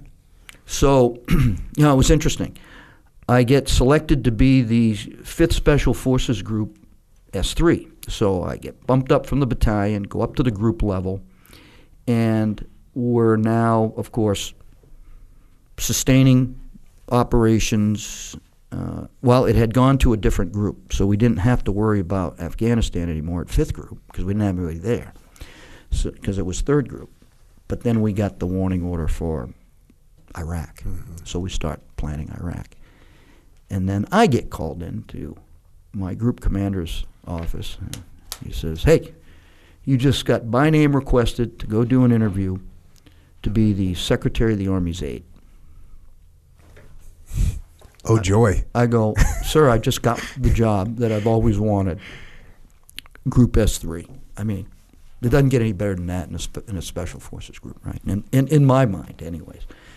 And I was like, sir, I, I don't I don't want to do that. And he goes, well, you don't have a choice. And he goes, and you better not blow it, because we need an S F guy at that level. Mm-hmm. I mean, it's never happened before. So we need you there, right? We need you there. So you go there and you do the best you can. If you don't get picked, don't worry about it. But don't sabotage it. So I go there, and Tom White is the secretary, and I do my interview, and um, I'm sitting at home, and I get a call. It's Tom White. Don, you're going to be my aide. You got two weeks to get here. And I go, holy crap. So I call my boss, and I tell him, and he goes, yeah, congratulations. That's great. It's going to be great for the S F community, blah, blah, blah. It's funny because the entire time I was the aide there, I never got a call from the S F community, not once. But I did what I was told to do, and I went there, and I was the aide for Tom White, and what a great experience that was. Right? How long did you do it for? What a great one year. Okay. That's all you get, right? Uh, and then you move on, and then uh, so that's what. What year was that that you were the aide? Two thousand June of two thousand two to June of two thousand three. Got it. Right. And then I went. What did you, before you jump into where yeah. you went next, what did you, you know, you said it was a great experience. Mm-hmm. I was fortunate enough, you know, as fortunate as you can get when you mm-hmm. become an aide. Yeah. I was fortunate enough to be the aide for, for the SEAL Admiral, Admiral McGuire, and definitely was, I loved was, him. Was, he's a great guy, great guy. But I was very lucky that I was able to do that job because I got to see a lot and got to understand what was happening and understand how these high-level decisions were made and see a little bit into the future. What was it from, from your experience? What did you see that, what did you learn that was important? Well, all of what you just learned. But um, more importantly, I learned um, how all the, you know, how these decisions are made inside the, the political level, right, um, from the top. And all these things that are done. So when I got back to the tactical level, I could explain to the guys what's going on at the strategic level. And although although they may not like it, at least I had a familiarity and an understanding and, and be able to explain to them what's going on in the whole process and why we're sitting here, you know, waiting to be ordered to go do something or what, what have you. Uh, but I learned how the Army worked. They didn't know how the Army worked. Mm-hmm. Right? And a lot of us go through, hell, there's a lot of guys that get promoted to general officer and they don't even know how the Army works, right? Because they've never been in a job that taught them how the Army works. Mm-hmm. It's just a matter of, so, you know, there I am, you know, I'm, you know, I'm the, uh, you know, battle buddy of the Secretary of the Army, you know, um, and he depends on me for everything, right? And um, and it was just a phenomenal opportunity to learn how the Army works and how the Army fits into the larger service and how the Joint Chiefs of Staff works mm-hmm. and, you know, Uh, how all these things go, and and uh, so um, I, you know, I did not want to leave the the Group S three job at all. I just you know I didn't want to. And when I got asked the question by Secretary White, you know, do you want to be the aide? Do you want this job? Mm-hmm. And my answer was, sir, I'll be honored to serve as as an aide, but I'd rather be the Fifth Special Forces Group S three. Jack. And I was told later that's why I got the job, because everybody else they interviewed wanted to be the aide, and I didn't. So they gave it to the guy that didn't want it. Yeah, yeah. Um, and um, and I went there and I gave him one hundred, one hundred ten percent like I would do any job. If they made me the floor sweeper, it'd be the best damn swept floor in the Army, right? That's just the way it goes, right? You just go do whatever job they give you and do it the best of your ability, and then, you know, you know, good things will happen. And so...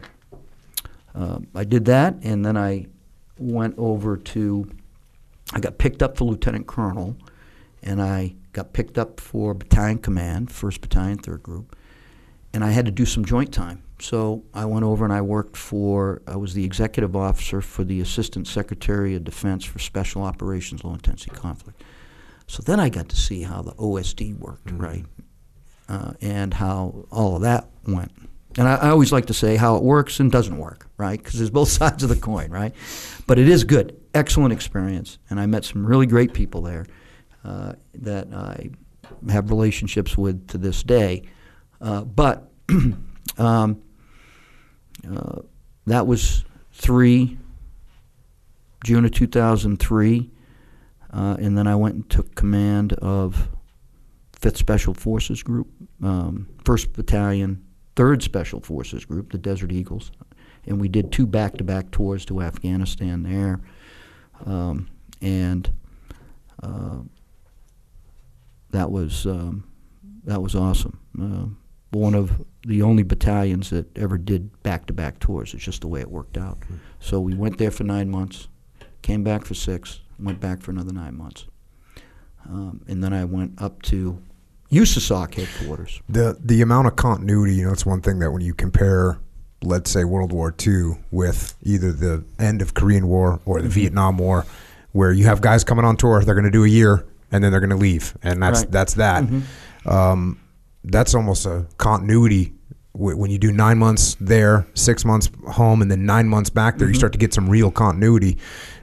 What what did you see in that deployment uh, or those two deployments? You get to see like a bigger arc of the story.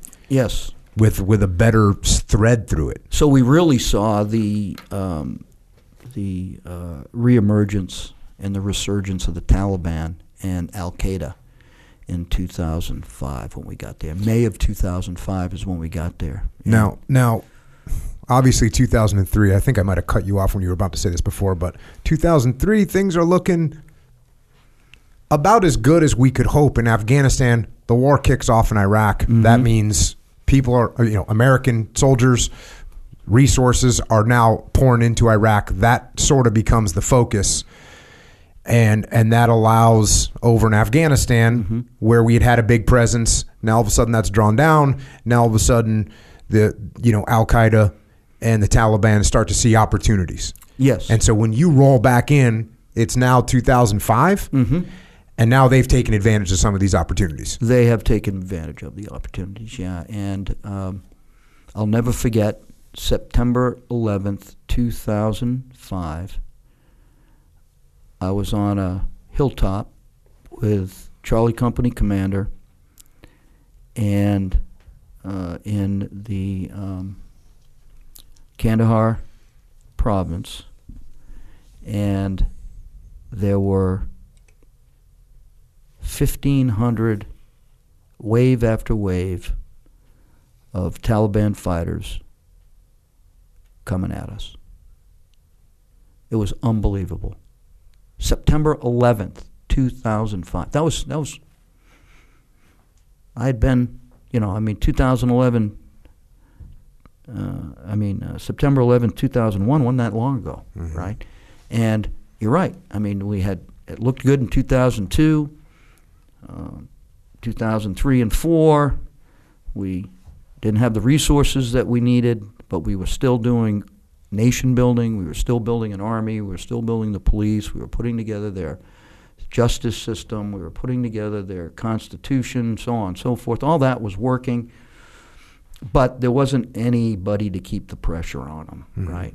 And so they resurged. And so we saw the brunt of that in Kandahar Province in, in two thousand, uh, two thousand five, September eleventh, Operation Medusa, um, and, uh, uh, you know, it was a big operation, um, and uh, it was just it was just unbelievable what was going on during that time frame in terms of, you know, enemy capability, capacity, strength, numbers. Um, and it wasn't just southern Afghanistan, which is where my battalion was. It was in the north, it was in the east.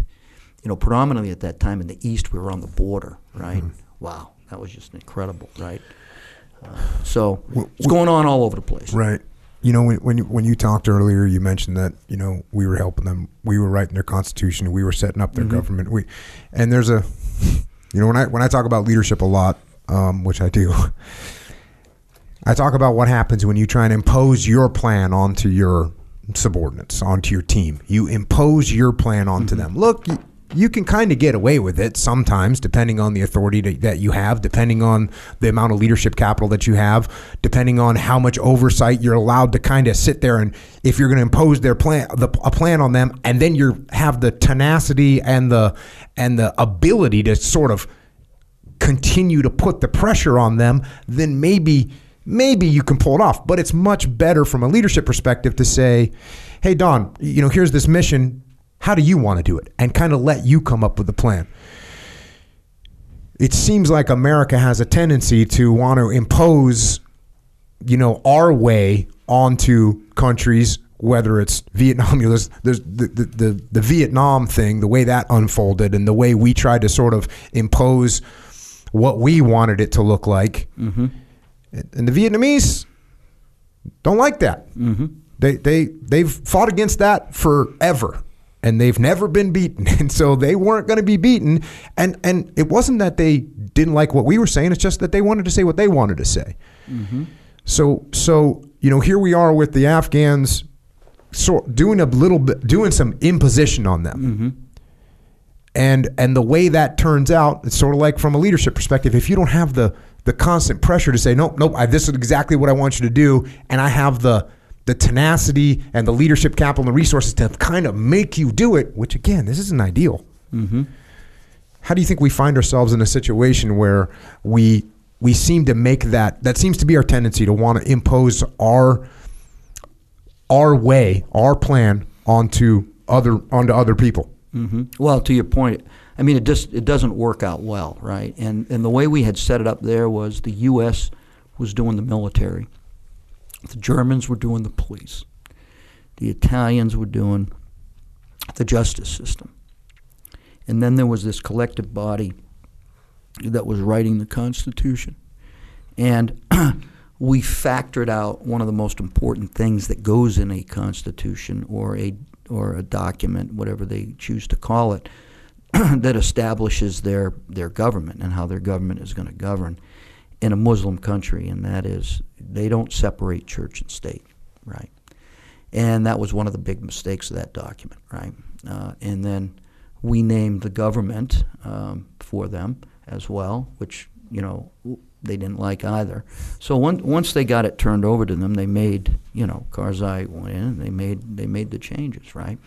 And we were building a top-down Western government, uh, police and military force, which isn't culturally the way they do things, right? It's very decentralized. Very decentralized. And, and we're and, trying to centralize it. And we're trying to centralize it from Kabul down, and they don't do that either. You know, their political system is very democratic to begin with. It's it's shuras and jirgas, and it's local, and it's consent among the tribal elders and the village elders, which are which are different, right? Because you have the tribal elders, and they may not be the elected village elders, right? But they still work together and they understand. And then they have a pecking order of the tribes.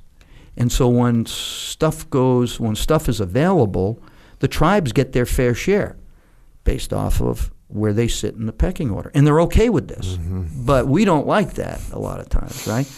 Because we want the the minority one to get the stuff, but they're okay with the stuff they get because it's good enough, right? Mm-hmm. So we went in and we mucked all that up, right? Because we we're just not familiar with the tribes and it's the almost like we're too system. Idealistic about the way we think things are going to be. I remember a, a, a very similar example. We had these young Iraqi soldiers, mm-hmm. and the the officers were skimming their paychecks, and you know my guys come to me. They're, they're you got they're skimming the paychecks of these young enlisted guys. So I start talking to my interpreters, and I go, hey, what's going on? Can you help us? You know, I want to understand what's happening. He's like, well, of course they are. He's like, the soldiers know that. That's mm-hmm. that's that's their boss, and he's going to take a little piece. That's mm-hmm. the way it works. Mm-hmm. That's that's that's fine. So us going in and trying to impose what we have this ideal of the way things should be doesn't always match up culturally, and it turns into a problem. Yes, and that's exactly what, you know, I mean, the same thing happened in Afghanistan, right? And we were obligated to fix it, which puts us in a position we don't have any real authority to fix, right? They're not going to listen to us. They're still going to skim it. They're still going to do their thing. They'll just figure out a different way to do it. And although we see that bad, that as bad, I'm not saying it's good. I'm saying it's just the way it is, right? And over time, these things will change, like we saw in Afghanistan. Right now, the ambassador to the United States in Afghanistan is a woman. Never would have been that way in two thousand one or five or ten. But in twenty, it's a woman. That's great. That's progress. They'll figure it out, mm-hmm. right? They have a great university system that they figured out. You know, it's one of the things we really didn't get involved in, and it works, right?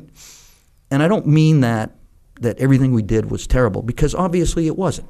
But when you start getting involved in a country's institutions and you start getting involved in their culture and their society and you're an outsider, it's never going to be received well, and you're probably going to, you know, trample over something that you should just, you know, just stay away from. But the good things will happen as they, you know, continue to move forward. And another thing that a lot of people in the villages, they didn't want to go from the seventh century to the twenty-first century, right? Mm-hmm. They didn't want to.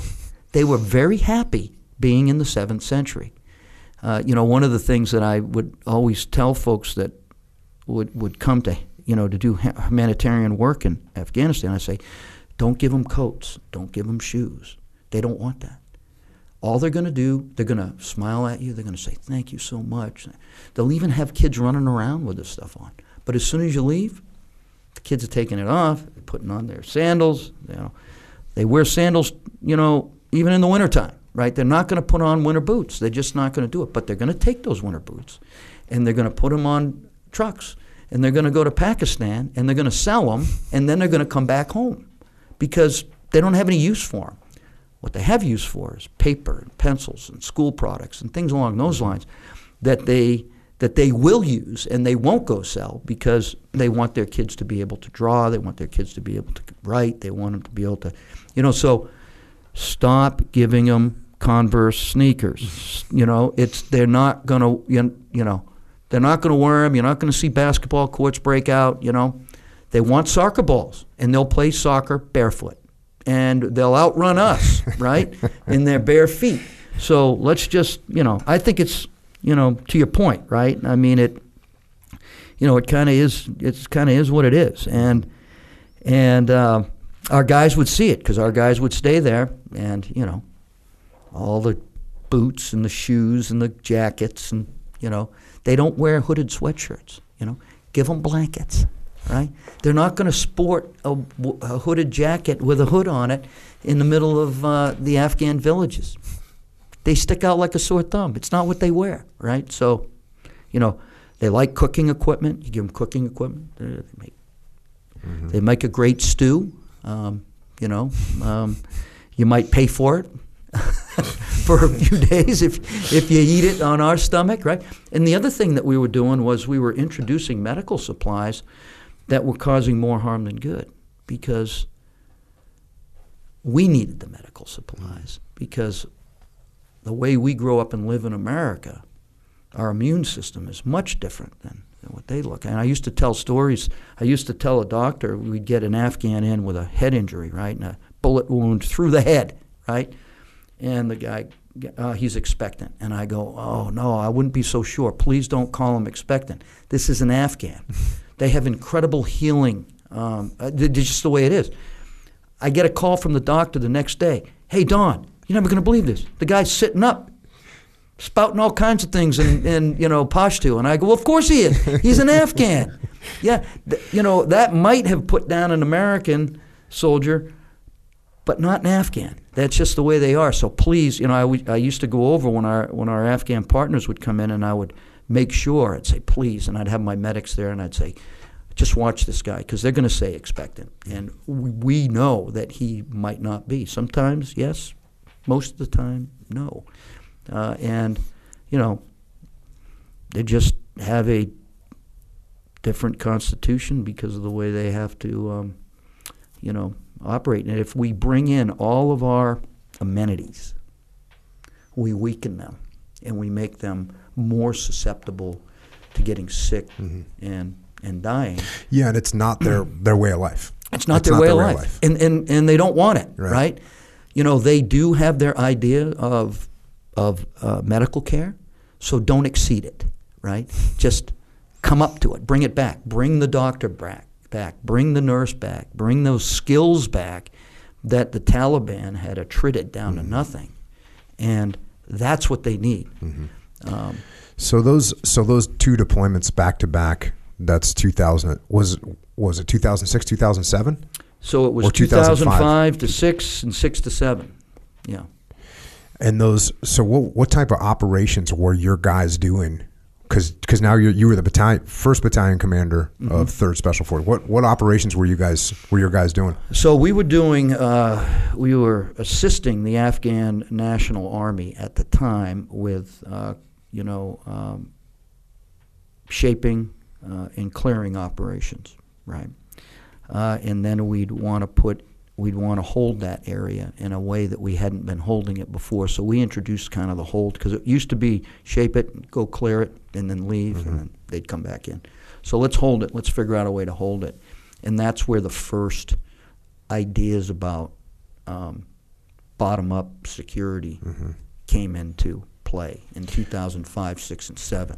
But so you're so you're setting up uh, where, was it Afghan police? Was it local police? The idea of Afghan local police, right, came yeah. in there. Um, and at that time, we were just calling them the Arbakai, right? And we had the support of the... And Arbakai means, like, security, local security? Yeah, it means their local security. So, like, back in the day when they were fighting Alexander the Great and Genghis Khan and the Brits and the Russians, the... Kabul, the king of Afghanistan, wouldn't send down national troops to deal with the problem. He would organize local arbakais. Mm-hmm. And the village elders and the tribal elders, they go and they get their weapons out of their, you know, um, out of their huts and they mud huts, and they would come and they would report, and they would defend Afghanistan. Yeah. And that's how they would do it. Yeah, uh, there's so many similarities, you know, from, from my experience in Iraq and, and in two thousand six in, in the city of Ramadi, the when the the army came in, look, the army worked hard. They when the Iraqi army came in, they worked hard. They they sacrificed greatly. They fought hard. They were a bunch of Shia mm-hmm. going into a Sunni city. And that right there, you're already starting off on the wrong foot. I mean, and that's not even putting, that's putting it extremely mildly right. to say you're starting off on the wrong foot. You you deal with people that have a history of killing each other. Mm-hmm. And so you got the strong Shia army coming into the Sunni city. And look, the Sunnis inside Ramadi realized, look, the, they're after Al Qaeda. They're after mm-hmm. these insurgents. They're after these foreign fighters. So we were able to to get through it. Mm-hmm. But it wasn't until the the the Sons of Iraq and the Iraqi police, the local the local Sunni tribesmen, tribal leaders, the sheikh said, "You know what? We want to defend our own city. Let us put our tribe, let us put our tribesmen in the police force." That's what we did, and then it was a game changer mm-hmm. because now you had the local tribal leader had his tribesmen with police uniforms on, authorized by him, saying, yep, we we don't want bad guys here. And the local populace is going, yep, that's that's our tribe. And there's several tribes there, multiple tribes, but they all agreed that that's what needed to happen. Mm-hmm. So this idea of, you know, decentralized command, but also this idea of, hey, the people that are on the ground that are from there, they know who's good and who's bad. And the local populace is going to support the neighborhood kids that are now neighborhood police. Mm-hmm. And that's just, it's. It, it, we were lucky enough to kind of watch that unfold. I was lucky enough to watch that unfold and, and see those, the what they called the Sons of Iraq. And it was interesting too, because in Iraq, there had been, there had been out in Al-Qaim, the Marine Corps had pushed through Al-Qaim. And when they did it, there was a bunch of locals going, hey, there's bad guys in that building over there. There's bad. And so the Marines said, hey, you know what? Let's organize these guys. Mm-hmm. And they made this this thing called Desert Protector, which was, hey, if you're local and you want to help us out, cool, you can join this program called Desert Protector. And they started this, and it was working pretty well. Well, when Maliki got elected, all of a sudden he looks out at Al Anbar Province, and, and they got all these Desert Protectors out there, and he goes, wait a second. Now I got a bunch of random rogue uh, security forces running around. I can't have that. I can't, I can't have that. So he shut it down, mm-hmm. which... which was not a great move. But you can see from his perspective, he doesn't want a bunch of rogue paramilitary units running around. But we were able to convince the the sheikhs in Ramadi, because they were asking, we want to do Desert Protector. We want to do that. We were able to say, look, we, we can't do Desert Protector. It's not around anymore, but you can be Iraqi policemen. Mm-hmm. And you can be local and we'll help you train. And that's what we did. So what you're talking about, it's very similar, mm-hmm. very similar. Yes. Yeah. Well, you know, I mean, as you pointed out, the the cultures are, you know, very similar uh, in the way they approach things. And there's the principles that really work and apply from one place to the other. The techniques and the tactics and the approach might require adjustment. But nonetheless, the standard principles remain the same, and that and that's what you're talking about. And I think that uh, one of the biggest things that we saw in two thousand five to two thousand seven was that this broad bottom-up approach has merit over a top-down approach, right? Although there are aspects of the top-down approach that you still need to apply. But really, if you're talking about security and safeguarding a population and making that area an area that the enemy can't operate in, uh, that's going to be the way that you need to go. And from two thousand seven, five to seven, we learned that. But the other thing that we learned was during this time frame, you know, the U S, um, you know, transitioned the mission to NATO. And that's when it became a full-fledged NATO operation. And a very good friend of mine, Dave Frazier, who's written a book about Afghanistan and about his time there during this time, took over. Uh, that's when they went from uh, oh six's colonels, uh, and in some cases Navy captains, commanding the regional commands, you know, north, south, east, and west, uh, in Afghanistan to general officer level headquarters. And Dave came in. He was a Canadian special ops guy. Uh, who I had had a relationship with, a really, really good guy. And when we got into uh, Afghanistan, he said, hey, I need you to come over here. I, I need to talk to you about, you know, what we're going to do and how we're going to do this because we got a problem.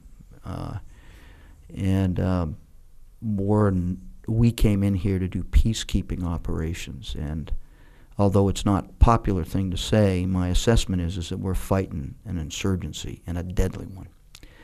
And he knew that that was our assessment as well. Our intel guys and everybody had the same assessment uh, going in there from first Battalion, third Group, and our group headquarters uh, up north. So anyways, um, he called me in and we said, well, I think we can come up with an operation using the Afghan Uh, um, National Security Forces to come up into this district, Panjwai, and take over this stronghold of insurgents, right? And so we went back, we did some planning, we came back and briefed him. And so what Charlie Company, first Battalion, got the mission, and it was a, instead of coming at them from you know, uh, Kandahar Province, you know, directly, or Helmand Province, where they expect you to come, we went all the way down south into the Reg Desert, which is the Red Desert. Now, when you fly in southern Afghanistan and you're flying, uh, you know, east to west or west to east, there's the Reg Desert that heads all the way down into Pakistan, and it's nothing but desert. And then there's a distinct line that goes into the built-up areas and the green areas and so on and so forth. And it's just so blatant. Nobody goes down there. Only Bedouins go down there. So we did our infiltration in the Panjwai District that way. It took three days. We did vehicle recovery operation. I mean, it was ugly, right? But we got there. And completely surprised the Taliban in Panjwai. And it was a huge victory. So we routed them up, and then um, my guys were up for over ninety-six hours straight. Me and my command sergeant major went in once we took um, Panjwai District, and this is where I told you earlier we got up on top of the hill and saw saw all the Taliban coming. It was unbelievable. Well, anyways, once we got control of that situation, our guys, my, those guys hadn't slept for ninety-six hours, and I called my headquarters, and I said, hey, I'm going to stay, Sergeant Major and I are going to stay here overnight, so cancel the C H forty-seven coming to get us. And so we did that. And I knew if I had told my guys that the sergeant major and I were going to pull the entire night shift so they could sleep, I would have got a bunch of pushback, right? No, sir, you're not going to be pulling guard. No, yeah, yeah. I would. So I just kept my mouth shut. And I said, hey, I'll take first watch. And they go, oh, you don't have to do that. And I go, no, I'll take first watch. Well, these guys went down hard. And the sergeant major and I just stayed up all night. Well, about two o'clock in the morning, my company commander, Jared Hill, comes out. He goes, sir, what the heck's going on? It's two o'clock in the morning. I was supposed to have shift. You know, I, I slept through it. I'm sorry. I go, no, no, no. We got this. Go back to bed. We're good. And he didn't argue with me. He went back to bed. Uh, and um, uh, none of them had to pull shift. It was just me and the sergeant major. Uh, and we did radio watch and did the whole thing. And we called in all the all the times, right? And, and that was that. Uh, and uh, these guys got up. Not only did I have that, but I also had the helicopter come in with hot chow. Right, hot breakfast, right? And so uh, I said, you guys get your hot breakfast, and uh, Sergeant Major and I will hand it back over to you, and, you know, you got it, right? And, um, you know, it was just amazing what these guys had done. General Fraser in his book writes today about our guys, and he says, they saved the NATO mission, because if we didn't have these special ops guys to do this, we would have been routed by the Taliban, and it would have been a huge political nightmare for NATO. First Battalion, Third Group, my guys, got awarded for the first time the um, equivalent of the Canadian Presidential Unit Citation, the only foreign military in the history of the Canadian military to get that award. And they got that award, and it sits in the battalion headquarters at Fort Bragg proudly. And, you know, they sent down their their equivalent to their chairman of the Joint Chiefs of Staff to Fort Bragg, and all the guys got, got it pinned on him. It took him uh, four years to get it approved, but he didn't quit, and he finally got it approved. And I was I was just getting out of the War College at that time. It was two thousand nine when the when they when they did the award, and, and I was just so proud to see these guys get the award and do do their thing. But um, yeah, it was. I mean, and and that that's really what what kind of got us thinking. And you know who it got thinking? General McChrystal. And when he came in in two thousand ten to take over, he was all about bottom up, all about it. And then when General Petraeus came in to take over for him, oh, he loved village stability operations and Afghan local police. And so when when you, before we get into that, so you get done with your battalion commander tour, mm-hmm. two thousand seven, something like that? Yeah, yeah, July of two thousand seven. And you change command, and then you go to War College. Uh, yep, I go up to USASOC headquarters for uh, from from basically August to uh, May of two thousand eight, and I get selected for the War College, and I go off to the War College.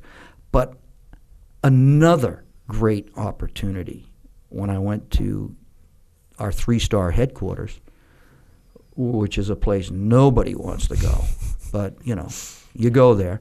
I got put in the to be the deputy G eight. And the deputy, what the G eight does in that headquarters is they do they do all the combat developments and the resources and the budget and, you know, all that stuff. And I, so I learned that. And then I learned how USASOC not only fits into SOCOM and how we compete for resources there, but also how we compete for resources in the Army, and how our Tier one guys, how they get all their resources, and how the Rangers get all their resources, and everybody.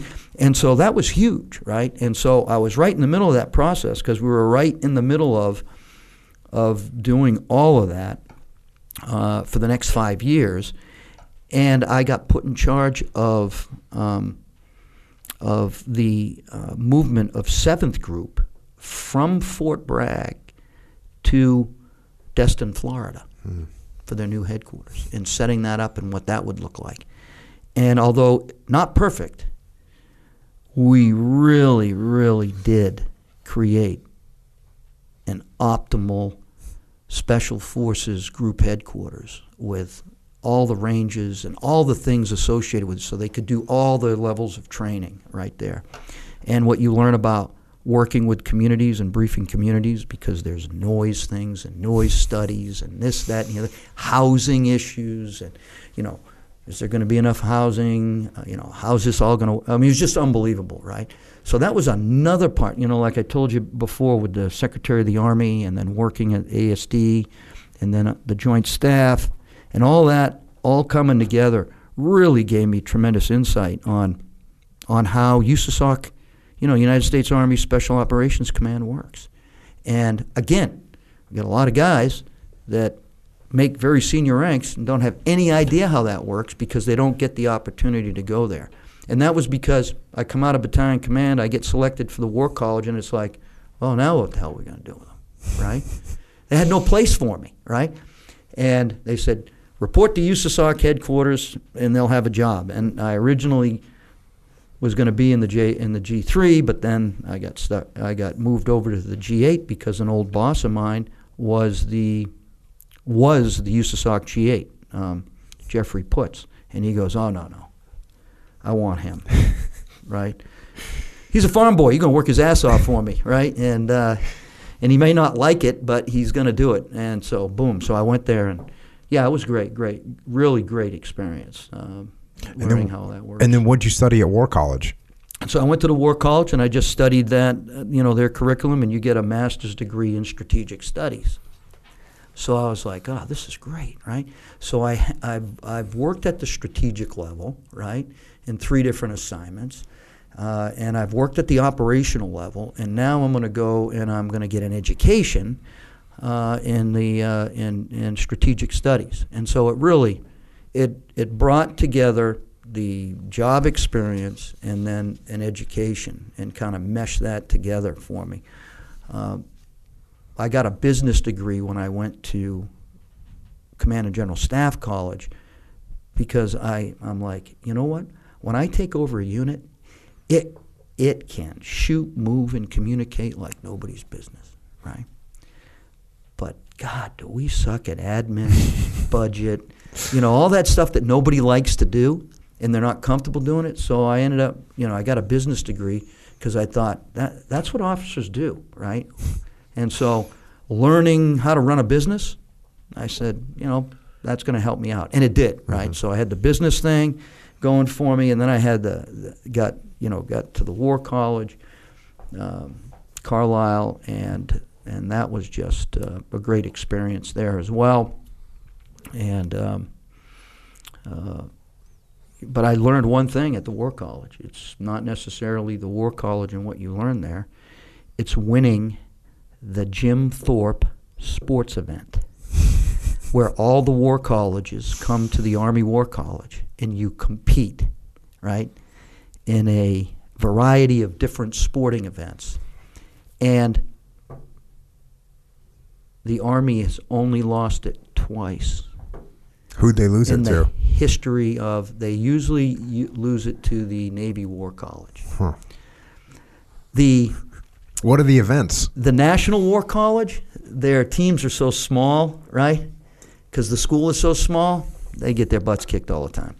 But the Army War College, and you know, you got uh, the Army, the Air Force, the Navy, uh, the Coast Guard Academy. Mm. You know, you got all those guys that come down, uh, and it's a, it's three days of feats of strength, right? And I, I loved it. Uh, and and you you play all these sports, right, during the War College, only so that the coaches of the different teams in the Jim Thorpe sports competition can draft their athletes. And then you start training in January after the first of the year.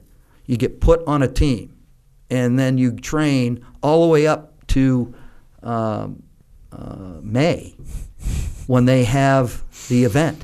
What, what, what, what event did you do? I, I was in the um, eight hundred meter relay and the five mile run. And um, we won both those events. Um, we had a ringer. We had a... Uh, some guy with a three fifty-seven mile or something. We had a a guy on on our team. He was a Marine on our relay team who was a um, you know Division One uh, relay national champion. Yeah, uh, on a team, right? Yeah, and that's so, not fair. and and our coach was in the nineteen seventy-two Olympics as an eight hundred meter relay guy. Jeez. And so the coach, you know, so he taught us, you know, how to run, you know, and, and, and how to pace yourself and how to do it. Yeah, it was uh, a blowout. Uh, it was pretty cool. Uh, but I had the, um, what leg did I have? Oh, I had the first leg. Yeah, that's right. Mm-hmm. I had the first leg. He even knew how to set up people for the what right. legs. And, yeah. You know, and he stood right, right at the place and he said, turn it on. So as I ran by, he goes, turn it on. And it was, you had so much left in you, right?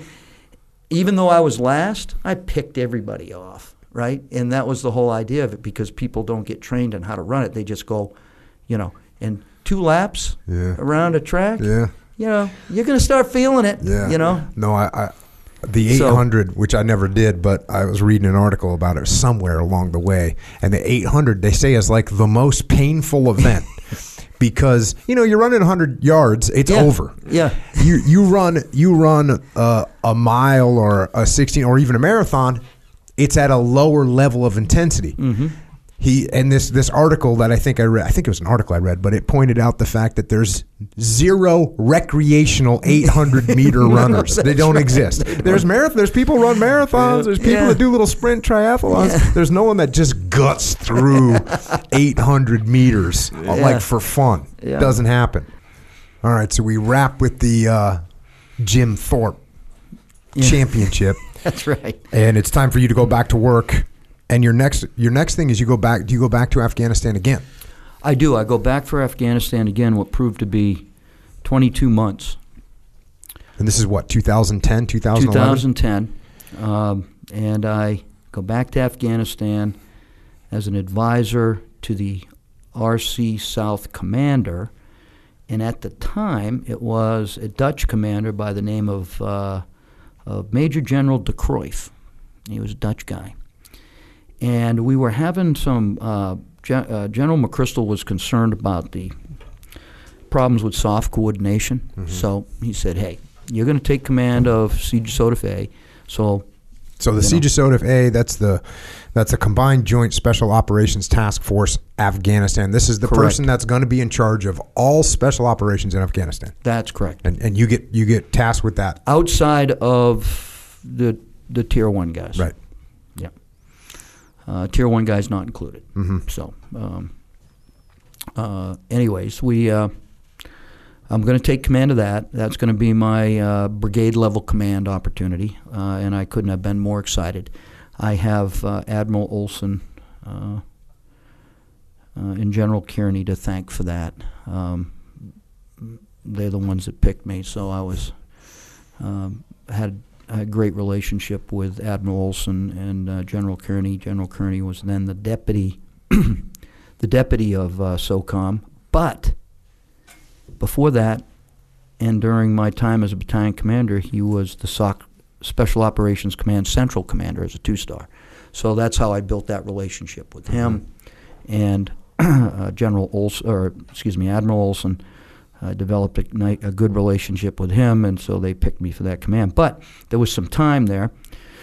So I went to, uh, I said, hey, I'll I'll just go early, right? And I'll, you know, um, do whatever you need me to do. I'll work on a staff. I'll do whatever, you know, pick staples out of the rugs. I don't care. Just, you know, just get in there early and get myself, you know, ready for, uh, you know, the, uh, the command. And they said, hey, General McChrystal wants you to go down south and be the special operations liaison um, to General de Cruyff, who was not uh, very happy about the coordination with his headquarters in R C South and the uh, soft guys.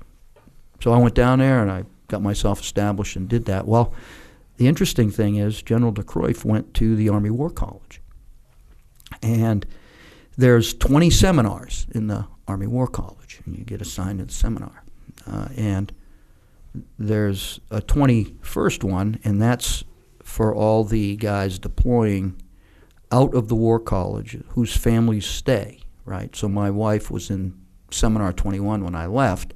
She stayed right there, which was great continuity for her and the kids because they were there. My kids wrestled, so one of them wrestled for the high school, so they were. It was just good continuity. Um, and we thought it was only going to be for a year, uh, but it ended up being for twenty-two months. So mm-hmm. they ended up staying there almost three years, which was really good for them. But General de Cruyff went to the War College, and he was in Seminar eight, and I was in Seminar eight, and we called ourselves the Eight Balls. And so when I went in to introduce myself, and he said, "Where are you coming from?" And I said, "The War, Army War College." He goes, "Oh, I went to the Army War College too." And I go, "Really? That's great, sir. I mean, I loved it." And he goes, "Oh, I loved it too. I was in Seminar eight." And I go, "Well, so was I." And he goes, "No way." And, and we had the same instructors, the same guys there, so we were able to share that. We were able to share stories about being an eight ball, right? And it was automatic, you know, relationship establishment, rapport, right, and everything. And so all I did was go to his morning meetings, be available for him whenever he needed. Whenever there was operations coming up, I made it sure that they, they were deconflicted. And I end up traveling with him everywhere he went in Afghanistan, uh, on his plane. Hmm. Everywhere he went in the South, that's what he wanted me to do. And it was...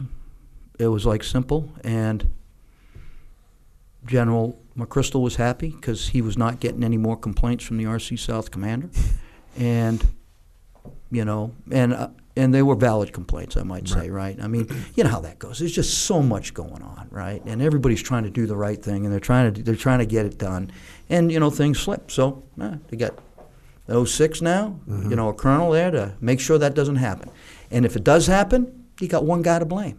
Me, yep. Nobody else. So it was good. Uh, and, you know, we just tightened that up. And, you know, it wasn't just soft. You know, it was conventional mm-hmm. side. It was all kinds of, you know, everything's going on. The State Department and what they're doing, and then the, the uh, you know, other things going on. So, hey, it just worked. And how long did you do that for? I did that for uh, six months. Uh, let's see, from June to... Yeah, June to December, six months. And then after that, you took over the C J S O T F? Yeah, I went home for two weeks uh, for a break. Take a nice vacation. Yeah, two and weeks. Two weeks. Went home for two weeks, came back, took command, and stayed in command uh, of um, of the special operations there. Uh, you know, the C J S O T F A until um, May of two thousand eleven. Um, and this is when. Home. And this is when you started, or. At what, at what point did the did the V S O, the Village Stability Operations, start? At it, was it at this time? Yes. So because I remember I was getting ready to. Well, I retired in two thousand ten, and okay. I was I was running training, and as I was running training, we were starting to have guys do training missions based on V S O, based on going out and doing tribal engagement and key personnel engagement and going to meet people in villages and having them, how they're going to set security and all that stuff. We started doing that in two thousand ten. Mm-hmm. So I, I don't know exactly when it came came to fruition, but from what when did it? So it would have been about April of two thousand ten. Okay. Uh, that it all started coming to fruition because I got there in two thousand nine. I did that. Then I took command. June of two thousand nine, and then I didn't leave until May of two thousand eleven, right?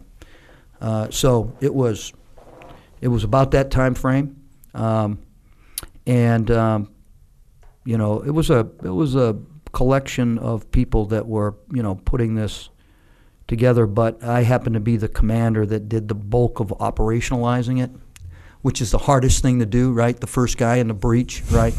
Um, you know, it's it's hard because you got people pushing back against it, and you got people that are all for it, and you know, all, even though General McChrystal wants it to happen, you know, there's there's many people there with him that don't want it to happen, and you got the international community, and and even my own community right? Uh, they were skeptical of it because they saw it as a special forces mission, so bringing in MARSOC and bringing in the SEALs to do this kind of mission, they were like, hey, that's not their mission, and this is a bad precedent, and this, that, and the other thing. And I'm like, hey, but, you know, okay, so give me more O D As, right? I mean, you know, I, I came up with a term in the Joint Staff because uh, everyone was using the word fungible, right? And I happened to be giving somebody a brief, right, and, and um, it was about using special ops, and you know we're better when we work together, right? Because we have just we just are, right? So, anyways, um, uh, I said, and you know, special ops puts the fun in fungible, you know, because that was the big strategic word at the time, right? Uh, and so, the more you could show you were fungible, the better off you were. So we're fungible as hell, right? And and that's what that's what we do. So. Uh, So anyways, we, yeah, we we just, um, you know, came together and did it, and every single, whether it was MARSOC, whether it was, uh, whether it was, um, you know, their teams or the, the Navy SEAL teams or the Special Forces teams, these platforms did really, really well. And just give us a, a quick brief on the idea of of the V S Os, of the of the village stability operations. What was so if if I was an O D A team leader, I was a SEAL platoon leader, what was what was my mission? What was it going to look like? So your mission is to go is to go into uh, say it's uh, you know Kandahar Province and it's District X, and you're going to go in there and you're going to figure out what is the best village to start a village stability platform, which consists of your team and uh, additional augmentation of intel guys and, and other things that you're going to need in order to be able to operate there. You're going to go in, you're going to talk to the village elders and the tribal elders, and you're going to figure out where you need to be. Now, they're going to tell you where you need to be, uh, and you're going to go with it. And if it's the wrong place, don't worry about it. We can change it. So just, just go with the flow. Just go in there. They're in charge. They're the guys that are going to tell us where to go, and over time you'll figure out if it's the right place or not. And then working with them, if you got to change the place, you don't want to, because what's going to happen is they're of this top-down mindset. Okay, the U S is coming in, and they're going to come in with a whole bunch of good stuff, and we're going to be able to take advantage of it. Well, they're going to realize over time we're not coming in there with jack, right? Yeah, just go talk to the O D As and the SEAL platoons that are out there in the middle right. of nowhere. That's right. And so some HESCO barriers and a freaking sack comment and right. a, have fun, boys. Right, and we're not coming in with a with a big bag of money and a whole bunch of things that they're going to be able to you know take advantage of, and then they're going to realize, wow, holy crap, right? And but what we are going to do is we're going to come in with the ability to be able to prove to them that they can secure themselves. And we'll develop this Afghan local police program, and they're in charge of nominating the people for this program. So we, we get their fingerprint, their thumbprint on that guy. And so if that guy does something, it discredits the village elder and the tribal elder.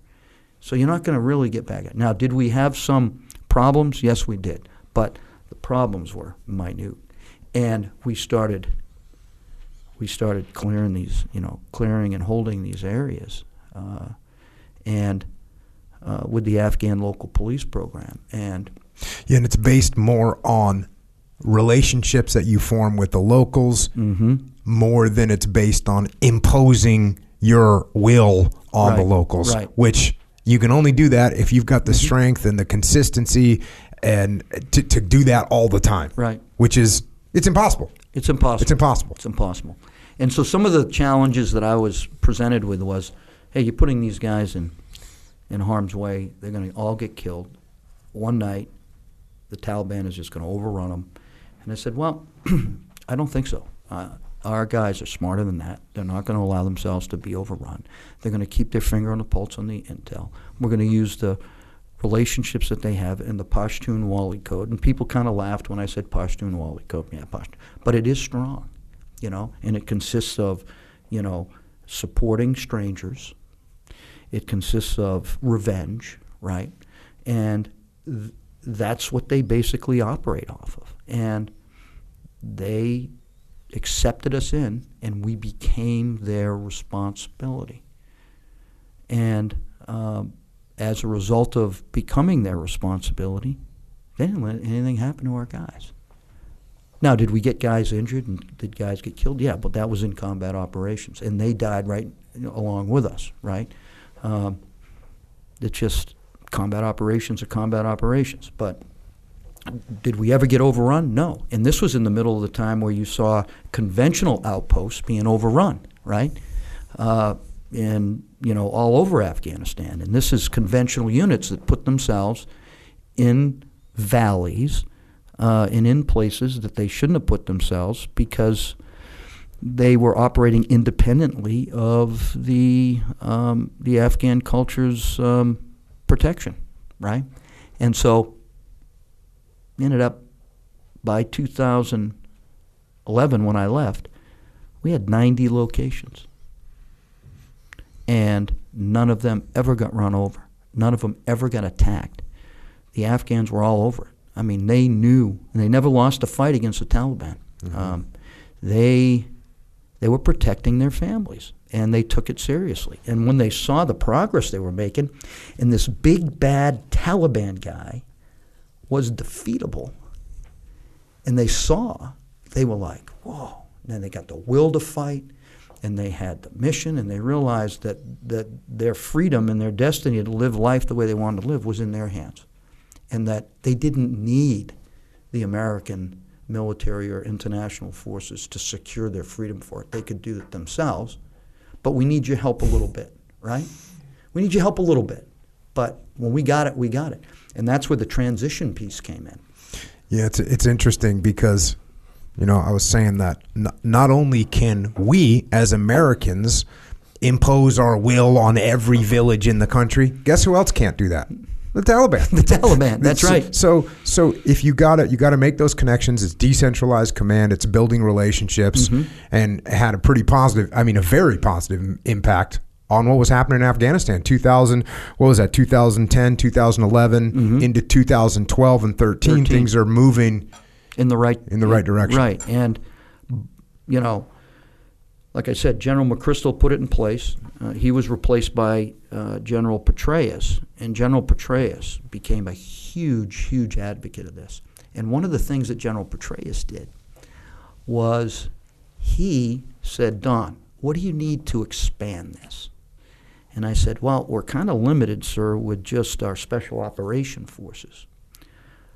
But if we could get augmentation from the conventional forces, then we could expand, right? And we could we could use the conventional forces to augment, and not as guards for our bases, because we don't need those. We got the Afghans to do that. But just as additional people, and we can train them on, on how to do it, but and then we can expand ourselves because we have we have a little bit more people, but not too big, because we can't get too big because then that that gets out of our. So he went to the Army and got us a battalion, right?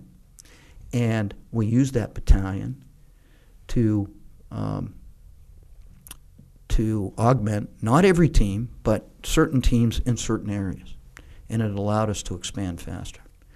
And one of the one of the areas that we needed to do this was Konar, right?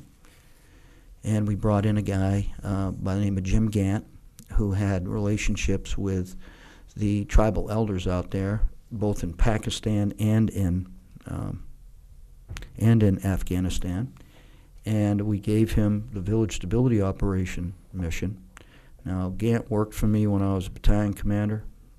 He wrote a paper that General Olson, or Admiral Olson, really loved, uh, and so did Petraeus, and so did others. And they asked Scott Miller, who was my boss, one-star, then two-star Major General Miller, um, who was my boss during this whole time and who I worked through in order to get, you know, village stability operations and Afghan local police started. And, and he was pretty brilliant in, in, you know, how he got that approved through Karzai and so on and so forth, because everybody was – in the international community was very concerned about, oh, you're going to arm all these guys and then they're going to create all kinds of humanitarian uh, violations. They're going to kill people. And, you know, Karzai was worried that they would get too strong and take over the government. But, you know, when you go down there at that level, they didn't have those They didn't have those aspirations. They just wanted to control their village. That's it. They just wanted to live, control their village, have their family, get their family educated, uh, bring their crops to um, market, and live, right? And not have anybody bother them. Uh, they, they, had, they had no design to take over Afghanistan um, because they saw Kabul as, a, as, as big a problem as anything else, right? So... Um, Yeah, people, there's people that live in Montana and Wyoming that don't really care what's going on in Washington, D C, and they certainly don't want to move there. They don't want to move to New York. They don't want to move to L A. They they just want to live their lives. Exactly, exactly. And so same principle applies. And so, you know, they, you know, we, uh, you know, we, we took advantage of that, and it cost us one-eighth the amount of money that it costs to make an Afghan police officer or military officer, or, or Afghan police officer or army. And you didn't need big garrisons, right? And they walked to work. Mm-hmm. So there's no infrastructure, right? And it's the ultimate decentralized command, right? Right, it, it really is. It, and and, and it, it, you know, it was working, and they could sustain it, you see? It wasn't anything they couldn't sustain in the long run. So... Um, and every place was different. You know, if you saw one village stability operation and one Afghan local police uh, in a village, well, you only saw one, right? Because they're all different, right? And they're different because, you know, different people are are making it work, mm-hmm. right? Uh, and the tribes are different, and the ideas are different. You go up north yeah, to... the terrain's different. Yeah, the terrain's The way different. They're making a living is different. Yes, everything's different. So you've seen one, you've seen one. So there, there's, there, there isn't this, there isn't this, like, uh, you know, magic formula where you, you know, you got one, and you take that one, and you impose it over here. No, all different, right? And what I really liked was we carved this up into MARSOC territory, into Naval Special Warfare territory, into Special Forces territory, and I, I would get the same guys back all the time, right? They would they would come in for their six months. They would out, rotate out in their six months, and we got that kind of continuity, right? And we weren't reinventing the wheel where, you know, Special Forces are coming in. It happened every once in a while, um, and I remember uh, when I took command of C J S O T F. Um, we were coming up, let's see, this was April. I said, hey, listen, I walk into this headquarters and I see all these Lickies and Chewies and all this, all these condiments and ice cream and all this other stuff. And I go, hey, if our guys on the ground can't have this, we're not having it. I mean, that's just the way it is, right? And let's talk about Thanksgiving. And let's talk about Thanksgiving right now. It's April. If they don't get turkey, we don't get turkey, right? And we had the technology. We had refrigeration units we could put out there, not not tax anything. We had stuff that would run off of um, off of uh, what are those panels? Why am I having solar panels? Solar panels. Yep. And we had all kinds of stuff, uh, and we could, you know, uh, there was all kinds of innovative ways that we could get turkey out to them. Now some guys got the frozen butter balls. They put them in the freezers, and they were good to go. But what about those that we couldn't get that stuff out to? Well, I had this. I looked at Ron Reagan, my my uh, law guy, and I said, hey, you got to make this happen. And he goes, all right, well, we'll get it happen. So Julia Furman, a, uh, at the time a young lieutenant uh, log officer, comes up with this plan. And she goes, sir, we got it.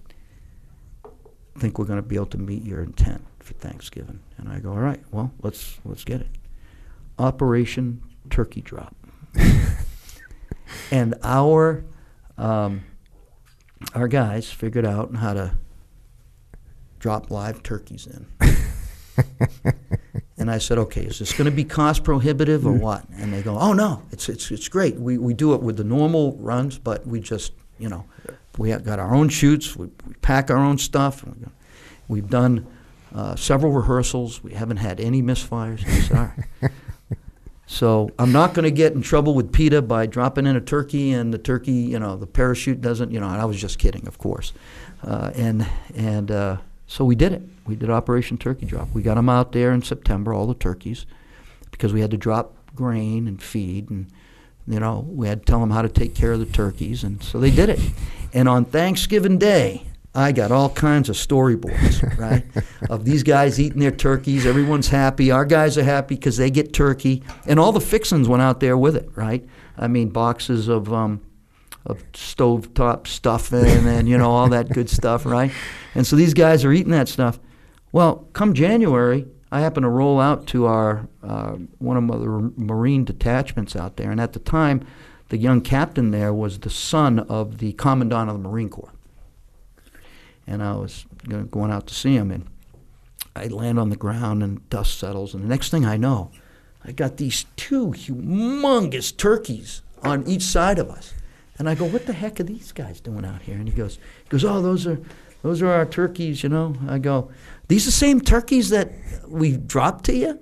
And he goes, yeah, yeah, yeah. And he wants to get off the subject as fast as he possibly can. But these turkeys are snuggling up right next to me, and he told me what their names were. Oh, you know, domesticated Gertrude, turkeys. Yeah. And I, we continue to walk, and the closer we get to the range, the turkeys break off, and they go into this tent that's got, and I walk over to the, and they go, no, no, no, sir, it's this way. And I go, no, nah, I'm going to see what the turkeys are doing. The farmer in me is now very interested.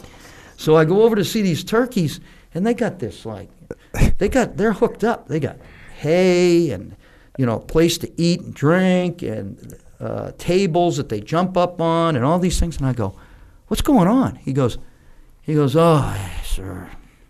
And he's looking down at his feet. He goes, the guys, they got the turkeys out here. They named them. The guys just fell in love with them, and they couldn't kill them. And I go, you steely-eyed Marine special operators couldn't take, take two turkeys down for Thanksgiving. No, we couldn't do it. And I go, all right, this is great.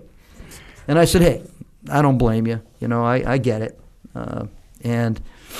Uh, but he goes, you know, the Afghans are waiting for the day, right? They're waiting for the day, yeah, our cooks, are. Right?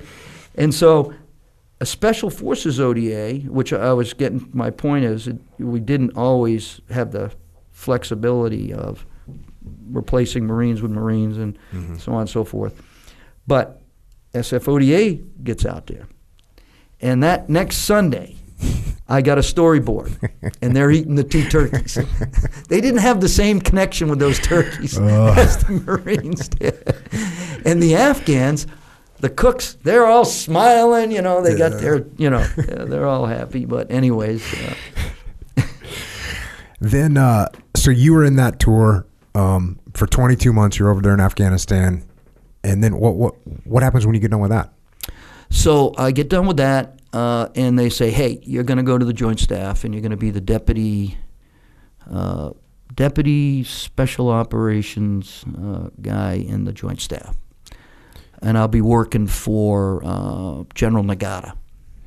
Now, the, the, the, the V S O idea seemed to have faded and, and lost some of its Uh, steam, not so much from what was happening in the field, but it seemed like we went in a different direction. Mm-hmm. Yeah. What what caused that? Well, when I got back, so I went to the Joint Staff, uh, reported there in June of two thousand eleven, worked on the staff, and um, there was emphasis taken off of village stability operations uh, and Afghan local police from two thousand eleven to twelve.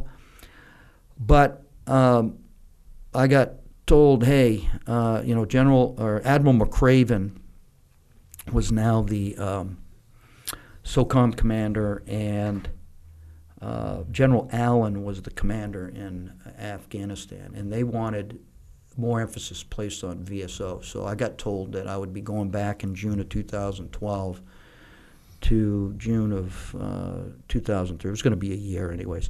And they said, hey, Uh, and, and Tony Thomas was going to be the commander there, uh, two-star commander, and I was going to be the one-star C I F S O C A commander with the portfolio for V S O A L P. And um, uh, I'll think of his name as we go, but Air Force one-star. Uh, I was still a colonel. I hadn't, I hadn't come out on the oh seven list yet. Uh, but... Uh, the one star was going to work as a deputy for uh, General Thomas, and he was going to do all the direct action stuff. Mm-hmm. Right? So two portfolios, one commander, bringing S O F under one command. Um, and, you know, Tony Thomas got that.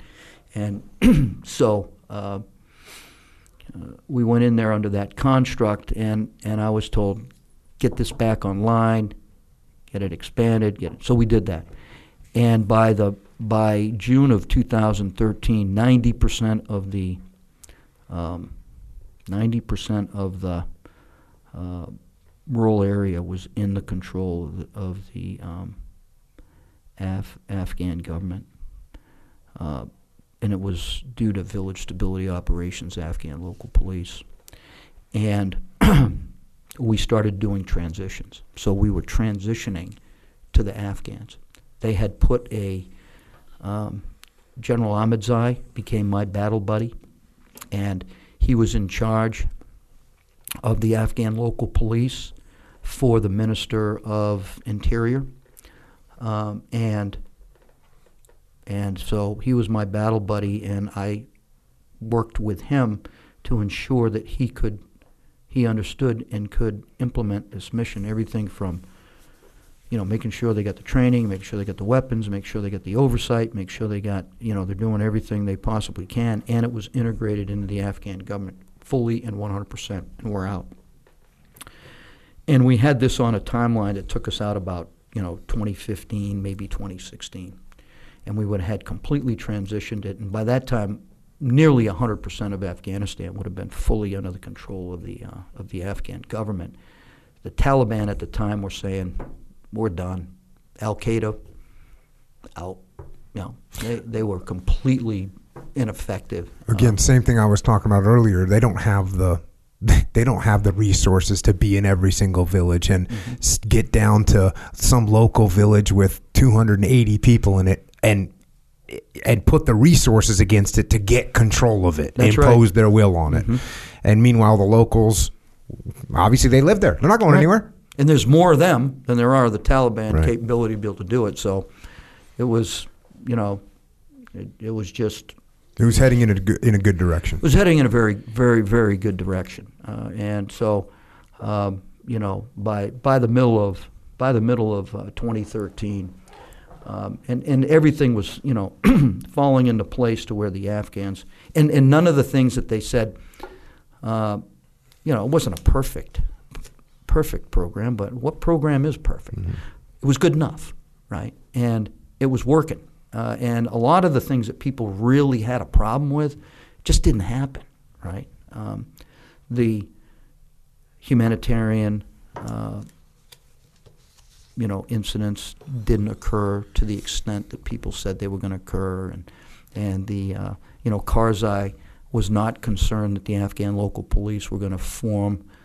Uh, you know, a huge militia mm-hmm. and assault Kabul. Right? It just wasn't going to happen, yeah. right? All these things that they, at the political level, they were really nervous about, just mm-hmm. didn't happen. And so, I mean, it, I mean, it was good, right? Uh, and and then you know, it's it's it's twenty thirteen, and people are wondering, hey, when you know, when are we going to get out of there? And so, you know, the, the political stuff started, you know, filtering into Afghanistan, and and you know, the ideas of pulling out and so on and so forth. Uh, by twenty fourteen and transitioning to non-combat operations, um, coming out of the villages and stuff like that. And, and so we tried to influence that the best we could uh, with, you know, RAND studies and showing them that, hey, if we just keep this for a couple more years, uh, you know, it's going to be solid and the chance for resurgence will be way low. And, I mean, I mean, look what we've done in terms of the dropping of casualties, you know, lowering of casualties, uh, record lows, um, record highs in security. Uh, the Taliban are pretty much slapping the table on defeat. Al Qaeda is like, hey, we can't operate here anymore. And that had a lot to do with the top-down stuff going on too, because you needed that, right? So, you know, the Tier one guys weren't involved in, in the village stability operations, Afghan local police, but what they were doing to take out the senior guys was obviously complementary, complementary, right? right? So this was good. This was a good balance, and mm-hmm. it was, S O F was in a good place where we were all working together, and we were doing a variety of different missions along our very broad mission continuum, uh, and it was way less expensive than sending over a division or a brigade to do it, right? Um, you know, did it keep soft busy? Yeah, it kept soft busy, but, uh, you know, I mean, in a productive way. And the guys saw it, right? I mean, not everybody, you know, even our guys weren't in love with the mission at first, you know. I mean, you talk about it in your book, mm-hmm. you know, about having to explain to guys that it's going to have to be an Iraqi solution to this, right? And we're going to have, you know, and it was the same challenge as I had, right? No, guys, we're not going to be kicking in doors. Um, the Afghans are going to kick in doors probably, but you're not going to kick in any doors. And if you do, well, uh, that's an extreme, right? Uh, but you got to work through with and by these guys. They're the ones that have to own it at the end of the day. And so we went through the same thought process, mm-hmm. but the guys realized that this was still a combat mission, that this was not a mamby-pamby kind of hand-wringing humanitarian thing. It was a combat mission. And uh, and so, you know, they got it. I mean, they they they really they really made it work. Without them, no way, wouldn't have happened.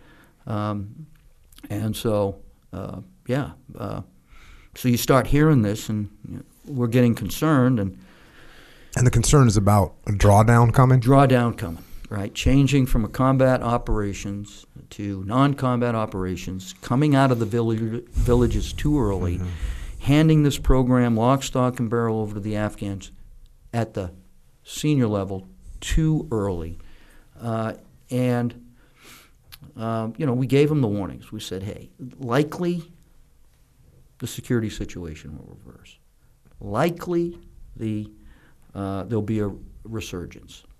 Um, and Al Qaeda will come back, right? Well, um, nobody thought that ISIS would come back. But by twenty sixteen, we had a complete reversal. Because we did. We, they made the decision. They slapped the table. Mm-hmm. We came out of the villages. We went strictly top down. We put all our emphasis on the Afghan National Army and police to fight and gain security. We didn't support the Afghan local police program anymore. And it fell, you know, it fell apart. Mm-hmm. uh, and uh, I think it could have been avoidable. I think a lot of other people who have done assessments on it thought it could have been avoidable. But nonetheless, um, you know, our guys on the ground, regardless of what mission you give them, still do it uh, with honor, integrity, and they get done what you want them to get done. But um, at the end of the day, um, uh, we saw ISIS come back. We saw Al Qaeda emerge. We saw emerge. We saw. Uh, the Taliban come back in full force. The security situation was reversed, and we had an all-time high in casualties uh, in twenty nineteen.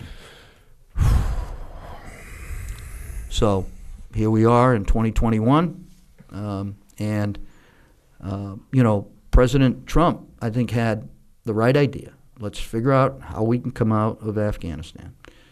Well, nobody gave him a plan, right?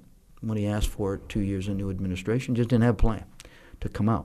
So, um, you know, hey, the political situation, you know, overcomes everything, right? Uh, going into a presidential election year, a big year for the Congress, you know.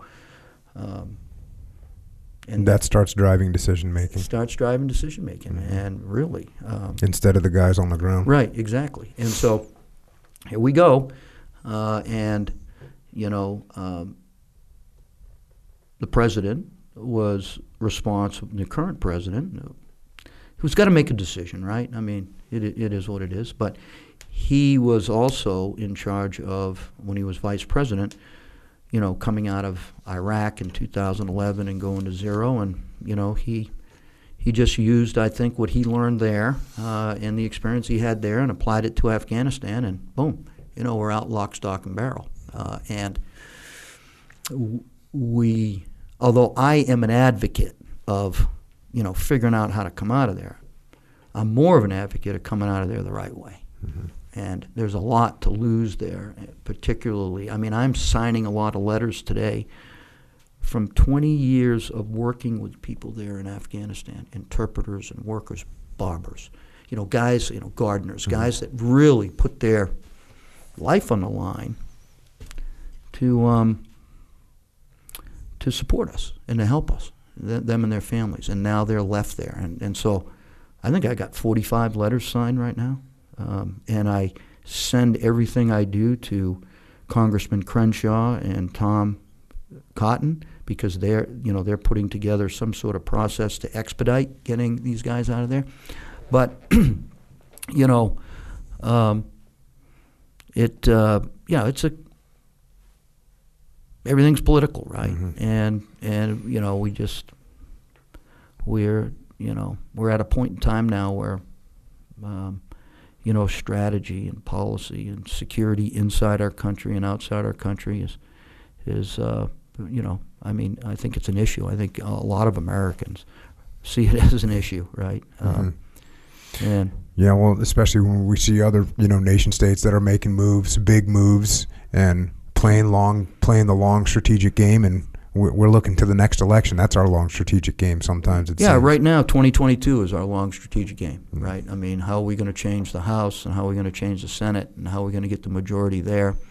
Uh, not so much in how we're going to deal with China and, and how we're going to deal with a potential invasion of Taiwan and how we're going to deal with Russia and their encroachment on the Crimea and Europe and and their pipeline issues and, and Iran and, and, and, you know, their proxy war and what they're going to do against Israel, and, and North Korea is going to follow China everywhere it goes, and now it's working more on its nuclear program than it ever has been, and we got, you know, no visibility on that, and and those are some ex those are some existential threats that we really got to pay attention and to. They're, and they're real. They're, and they're, they're happening. Real. And we got Africa, right? twenty-eight countries in Africa that are just getting eaten alive by China and Russia. They're getting eaten alive by terrorist organizations that are taking advantage of the ungoverned spaces, and that's dangerous for Europe. You know, the French and the British and the and the Dutch and the Germans and um, the Italians, the front line for the for the war against violent extremist organizations is in Africa for them. You know, it's Mali, it's Libya, it's Tunisia, uh, and uh, it's uh, it's Kenya, and it's uh, Somalia, and it's Nigeria, and it's Senegal, and Mauritania, and Morocco. You know. Uh, it's all these different places, right? And, um, you know, I mean, I spent four years in, in U S AFRICOM, and uh, two years, twenty-six months of that was commanding Special Operations Command in Africa, and we had twenty-eight countries, over two thousand special ops troops on the ground, advising, assisting, training, and conducting operations through, with, and by our partners to get after Al-Shabaab, right? Somal- ISIS Somalia, right?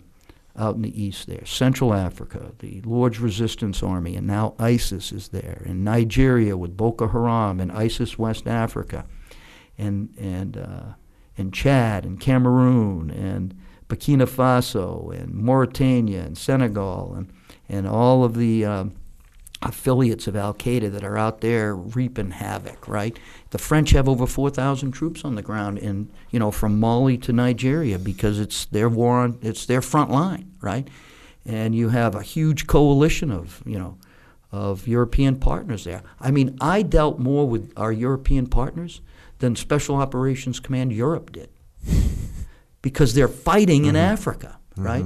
And so I was always, you know, coordinating with Mark Schwartz. Hey, Mark, I'm going to, I'm going to Denmark. I'm going here. I'm going there. You know, I I went to France five times, right, to talk to the highest levels of their government about, you know, what was going on there, um, and you know, uh, so what was going on in, in Africa is, is is something that America has taken its eye off of, and one point four billion people by twenty fifty, it'll be two point four billion people, and incredible it's, it's amount employed. Of resources there. Yes, incredible amount of huge, resources, huge, and what goes through South America into the United States, uh, you know, South America is not very far from the African West Coast. And you got all those traditional lines of illicit trafficking that go through Europe, Iranians have multiple have, have been able to establish multiple places where they have infiltrated Africa, all over Africa, to move men, weapons, and resources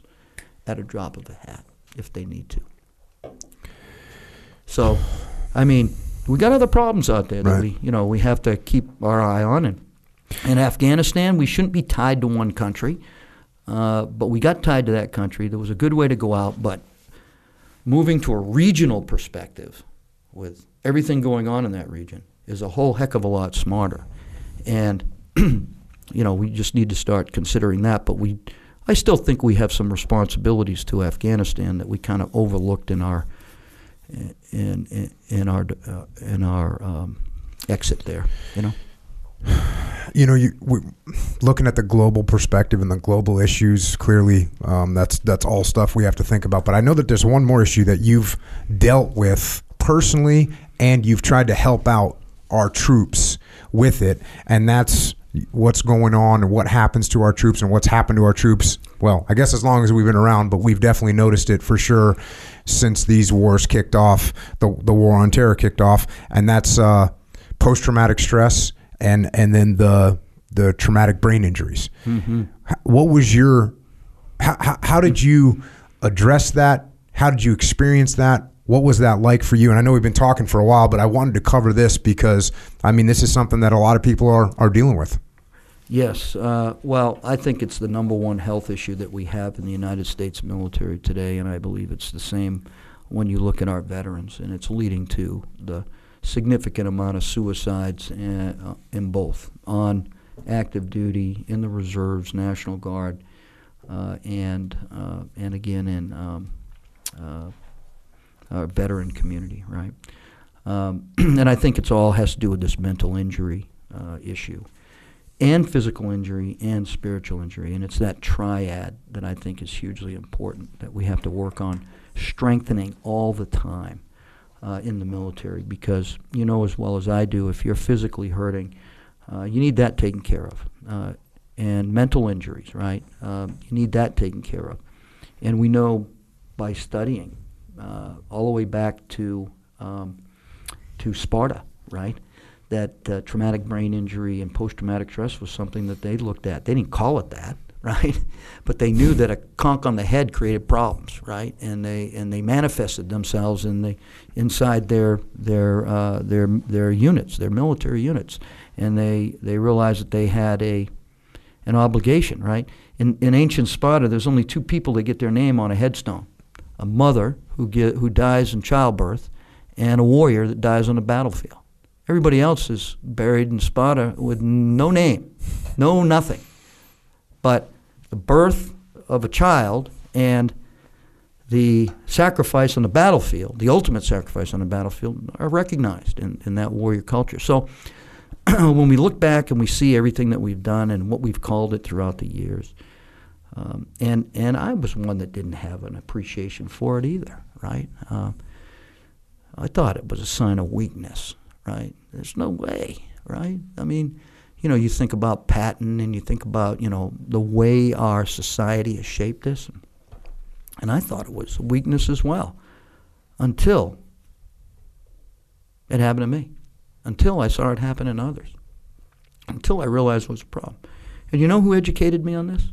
My wife. She's a nurse. She started studying it. She started seeing it. She started seeing how I changed every time I came back.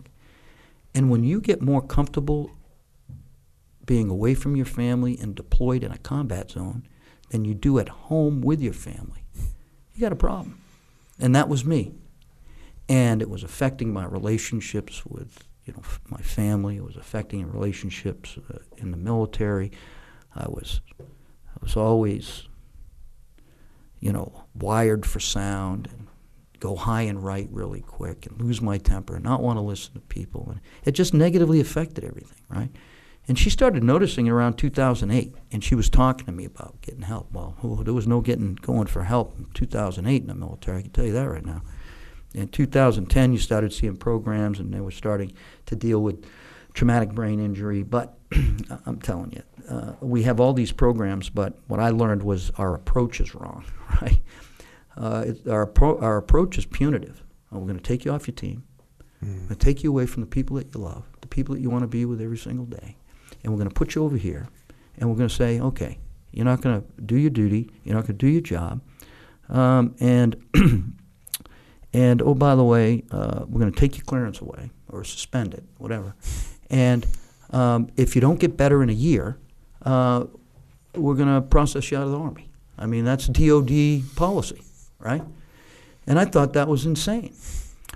Well, by twenty thirteen, um, I had just been promoted to Brigadier General. I just got to U S Africa, U S AFRICOM. I just started my job as the operations officer there. And guess what?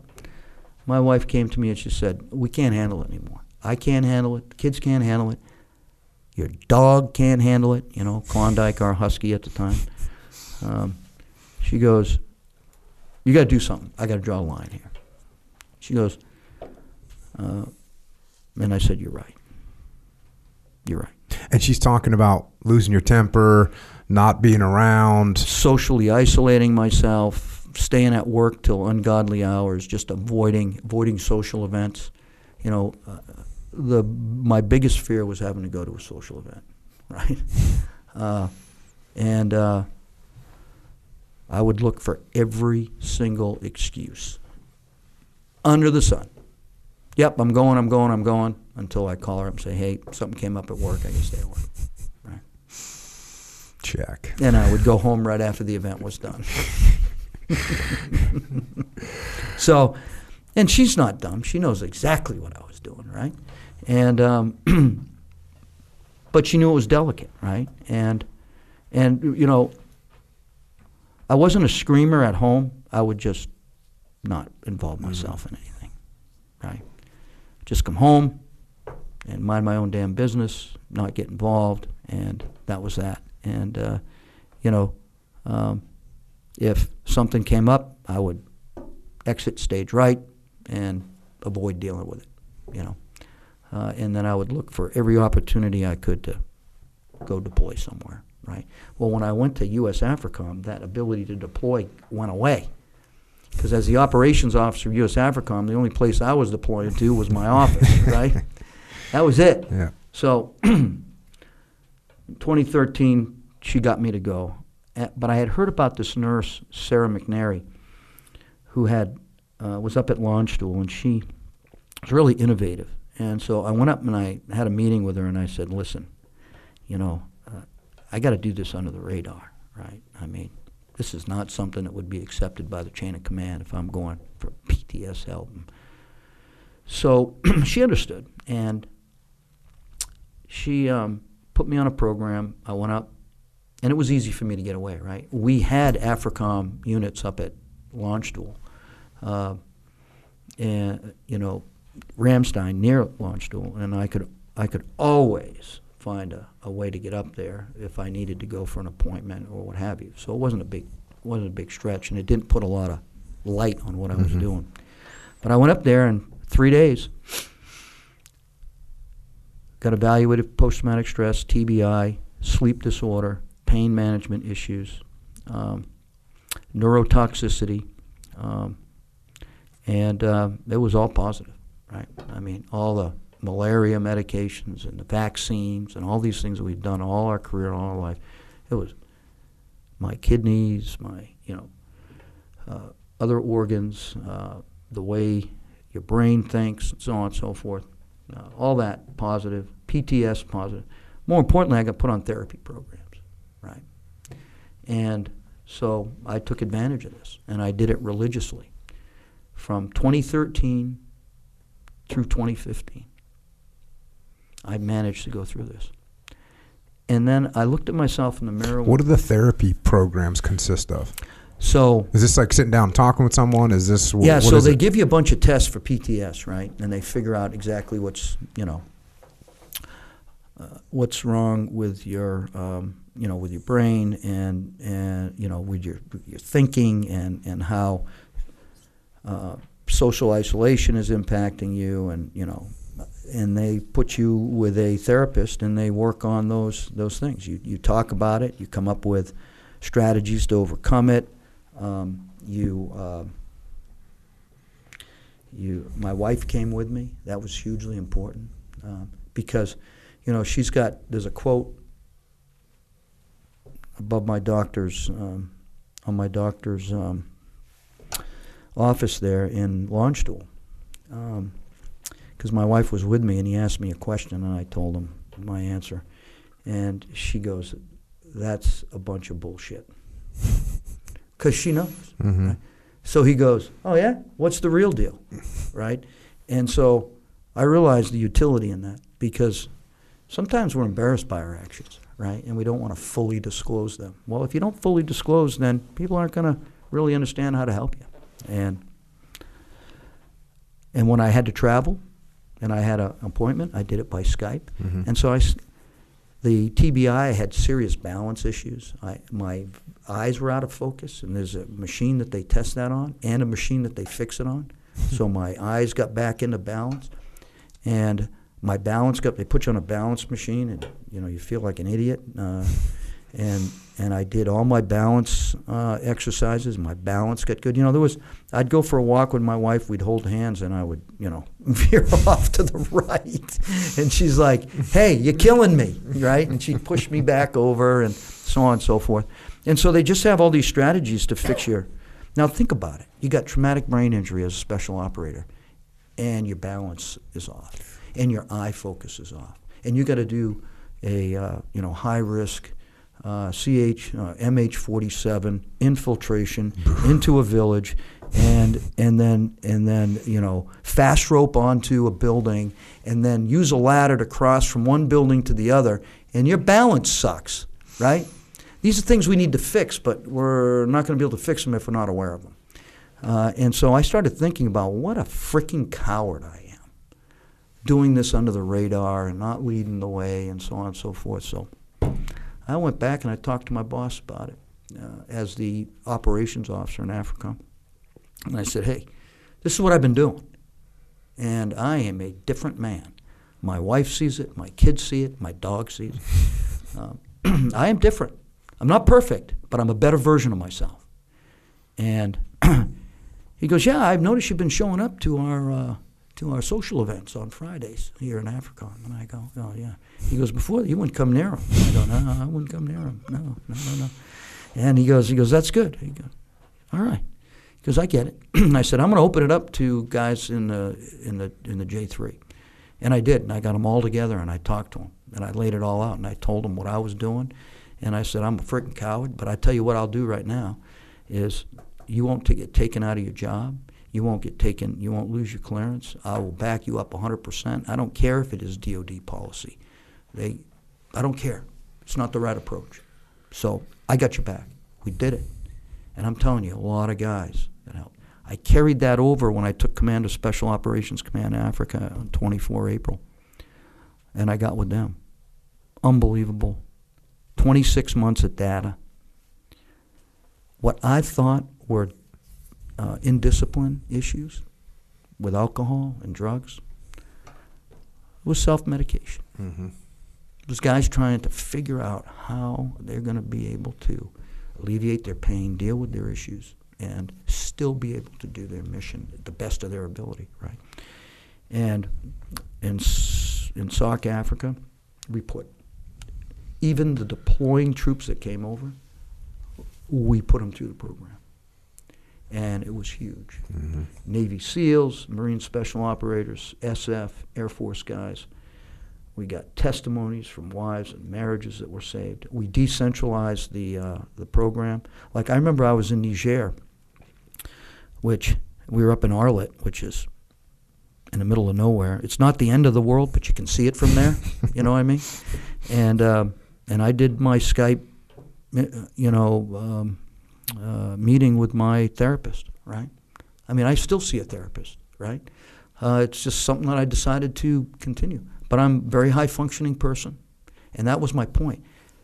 These guys are still high-functioning, and they're even more high-functioning if we give them the treatment they need. It's just a mental injury. fifty-two people we, we diagnosed with uh, P T S, four hundred seventy-one with um, with uh, traumatic brain injury, four hundred seventy-one. Mm-hmm. And there's only one guy And you wouldn't believe how many people with pain management issues, right? I mean, and sleep issues. We're the definition of a sleep, you know, sleep problem, yes, right? Yes, we are. and and so we got them the machines or the mouth thing, whatever they wanted, uh, and it was unbelievable. You know, if you if you get less than five hours of sleep, your brain operates like it's got zero point one zero percent alcohol in it. You know, legal limit of uh, driving under the influence. So for, I don't know, twenty-five years or so, I was shit-faced at work without without taking a drop of alcohol, you know? And, and think about your decision-making and stuff like that. And so the New York Times came into the unit and said, hey, Uh, we're going to do an article on Africa. And then she started talking to people and they said, that's not the story. The story is how we're dealing with post-traumatic stress and T B I and getting resilience and readiness back in the unit. That's the story. You should ask them about that. Mm-hmm. So she asked me about it and I told her, and that became the story. That wasn't a popular story with the chain of command. Not a popular story at all. And I was told to stop talking about it. Um, The more you talk about it, the more problems we have. And I said, well, I don't agree with that. I think the more we talk about it, the more we understand it, and the least problems we have. Uh, and we get guys into therapy, and we can do it without degrading the mission. I didn't. I had ninety-six missions in Special Operations Command and eight hundred forty-six associated tasks, and I had zero, zero detriment in mission, uh, and guys got better. I mean, drug and alcohol abuse, you know, incidents went way down.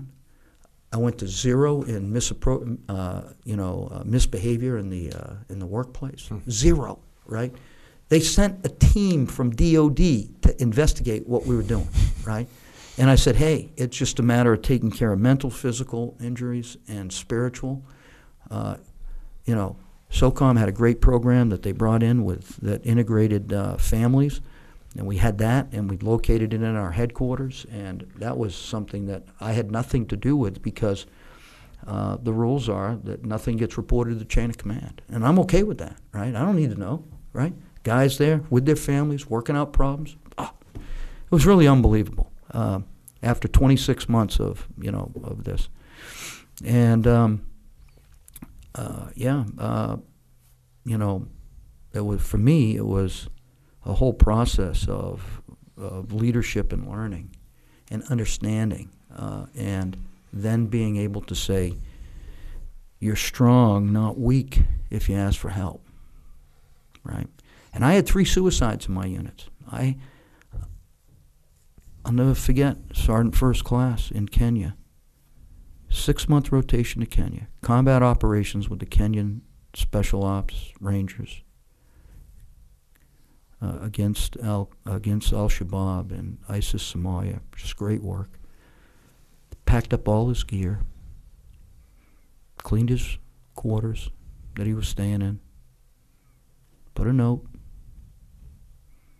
Day before he was redeployed, went out to the range, sat in a chair, and shot himself in the head. It was more painful him, for him to go home at that point in time in his life, in his decision-making process, then um, so he took his life. I tell you what, man, I took a knee on that one. You know what I mean? I mean a big knee, right? And uh, so I said, we can't. We can't allow that to happen. You know, it's bad enough to lose somebody in your unit in combat, suicide. And of course, we missed all kinds of warning signals. Mm-hmm. Everybody missed warning signals. You know who knew? The family knew. But the family was afraid to talk because they were afraid that if they say anything, then it's going to hurt their hu- their husband's career. Mm-hmm. And so we need to be better at making sure it doesn't hurt their career, make sure they get the help, because we can do it. We got a lot of white space on the calendar when guys come back. We can make it work. Mm-hmm. And taking these health assessments isn't going to work, right? You got to have, take these programs, and you at the top, I'm telling you, Rich Puglisi, who was my senior enlisted advisor, Navy SEAL, great guy, love Rich. I know Rich. Rich and I had the same issues, and we would get in front of the unit and we would talk and we would share our personal experiences.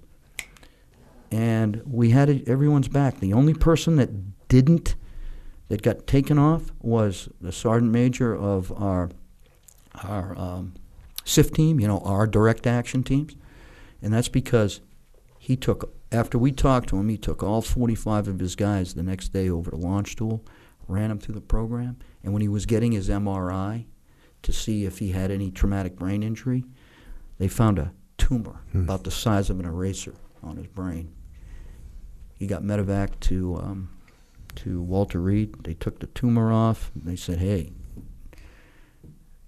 you know, if you, if this had gone another year, you would have been figuring out an end-of-life plan." Yes. Um, and they replaced his left hip that he had been, uh, you know, dealing with for years. Um, and he was a new man, right?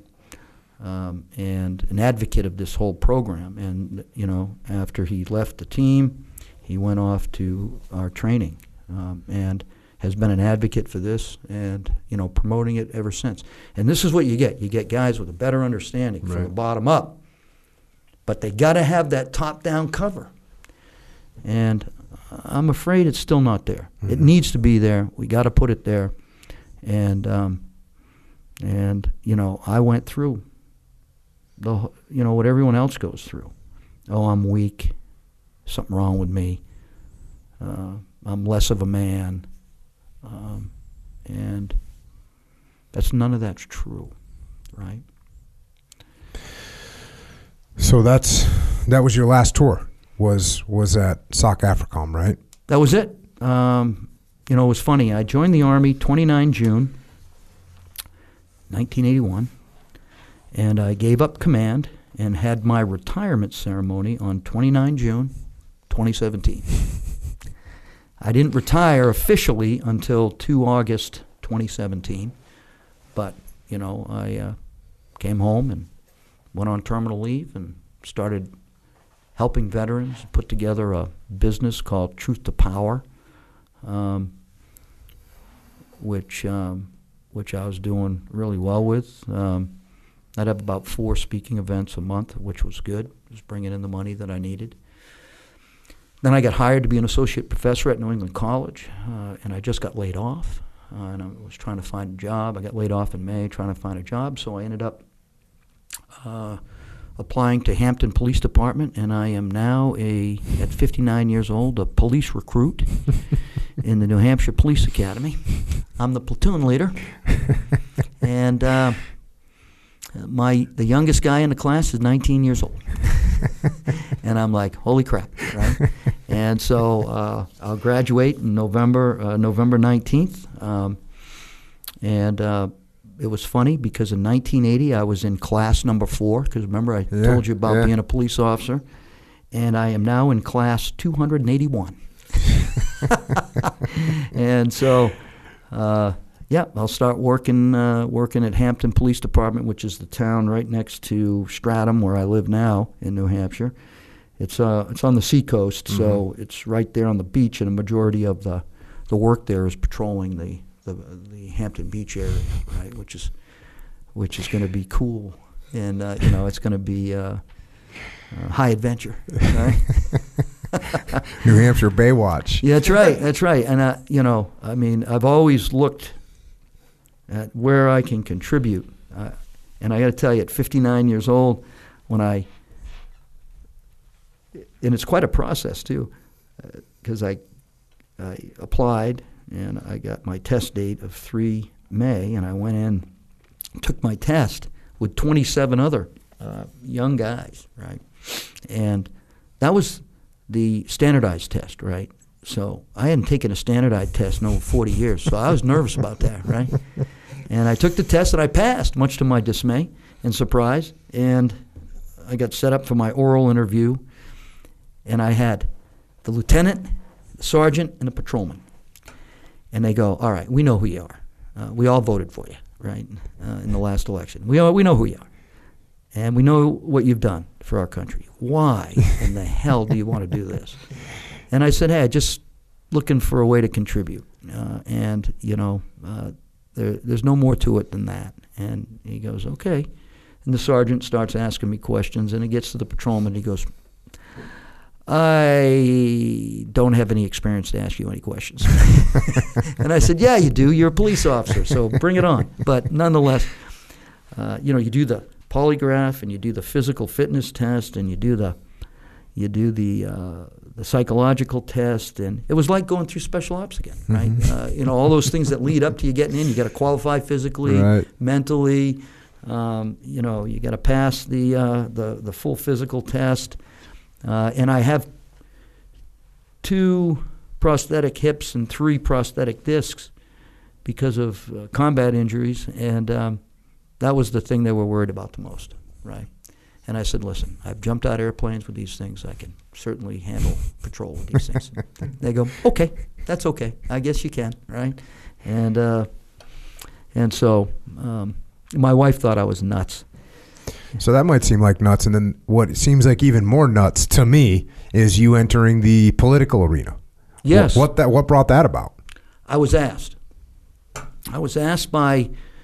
Uh, I got a lot of emails, texts, and um, uh, letters, phone calls from people in all ten counties in New Hampshire, all fifty states, to include across the military, asking me to run for office.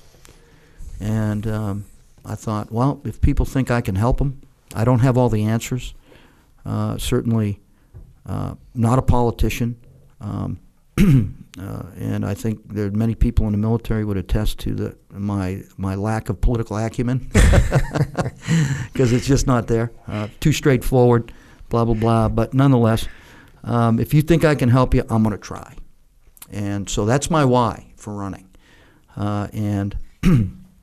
And so, um, you know, I I just want to help our country, our economy, help us become more fiscally responsible, and help us be able to improve the safety and security of Americans so that we can all live the American dream. That's all I want to do, right?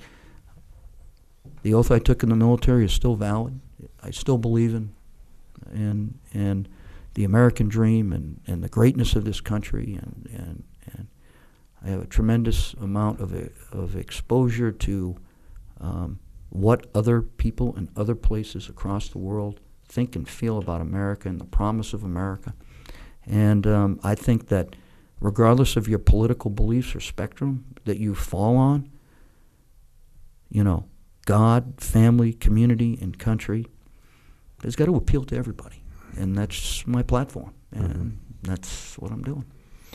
And that's what you're doing right now. So what is it you're running for right now, just so everybody knows? United States Senate. In New Hampshire, in obviously. New Hampshire. Where, where you've lived for fifty-nine out of fifty-nine, or where you've been a resident of yes, fifty-nine out of fifty-nine that's, years. That's right. Um, and I've been a Republican in that uh, state for forty-two years. I'm eighteen years old. Uh, first president I voted for was, um, was Ronald Reagan. So... Uh, What's anyway. the when's that election timeline? So, the uh, primary in New Hampshire. So, if I get another Republican that run, is going to run against me, which there isn't one yet, um, uh, the primary election is in September of twenty twenty-two, and the um, the general election. If I win the primary against uh, Senator Maggie Hassan, a Democrat. Um, who's been our senator for one term now, uh, will be for November twenty twenty-two. Um, I don't have a political machine behind me. Um, I got to get my name recognition up. Um, fundraising is huge, so I've got to start earlier than those that are already established politicians, right? Uh, and so I'm out now campaigning. Uh, we're raising money. We're getting our message out there. It's being very well received. I've in the last poll, you know, four months ago when they did a poll, I was at thirty percent. I'm now up at forty-five percent, right? So uh, we're moving in the right direction.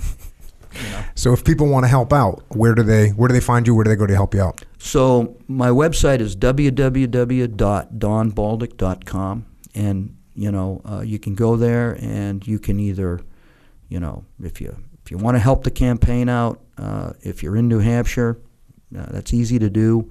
Um, you just sign up. You know, everything is right there on the website. My positions are there on the website. So if you're interested in how I feel on the Second Amendment or whatever, uh, it's there. Um, and uh, um, if you want to donate, it's there. Um, you know, I start pretty low. Um, I ask folks to donate twenty dollars and twenty-two cents, twenty twenty-two. To my campaign, and if I get a lot of people to do that, I get a lot of money. Um, and it's, you know, anything helps. Five dollars, ten dollars, twenty dollars and twenty-two cents, two thousand two hundred twenty-two dollars. Yeah, that helps too. Uh, but everything helps, uh, and um, and I'm just going to go there to serve. There's one point three million people in New Hampshire, uh, and I'm going there to serve every single one of them. Uh, not just the Republican Party, but you got to serve everybody once you get in that office, right? You got to declare an office, and you know my my political beliefs line up as a Republican, but that doesn't mean that I don't I won't work for and work hard for everybody in New Hampshire, regardless of whether they're an independent, Democrat, or Libertarian, right?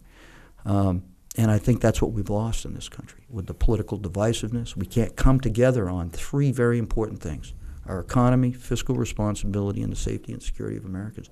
We used to be able to do that. You know, I'm a big fan of J F K, you know. I mean, big fan of him, you know, and uh, he would not even be recognizable today, right? As a matter of fact, he'd be more of a Republican than a Democrat today. So we got to come together.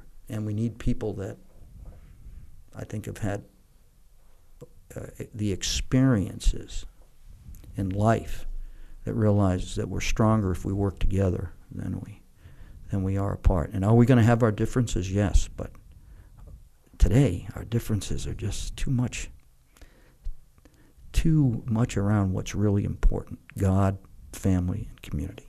Hmm. Also, you got social media too, right? Do yeah we're yeah. yes sir we're we're on social media, uh, everything. Um, I would be remiss though if I didn't didn't um, didn't mention the fact that everybody that found out I was coming here to talk on your show was like out of their mind, and it was across the political spectrum, by the way, which is which is uh, which is really neat. And no no one more excited than my son Zachary, who serves in the New Hampshire National Guard. Uh, he was speechless. I mean, it was like, go, Jocko. Oh, yeah, he just couldn't speak, right? And he goes, why didn't you tell me? And I go, I mean, I don't know. I mean, I just, you know. Uh, but um, well, we have. I, I worked with the with the uh, National Guard extensively. My uh, deployment to Ramadi, they were there when we first showed up, and they were just complete warriors and professionals.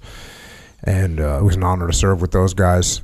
So I, nothing, nothing but love for the National Guard. That's yeah, for sure. Yeah, yeah. He's coming up on his six years, and he's going to uh, become a veteran.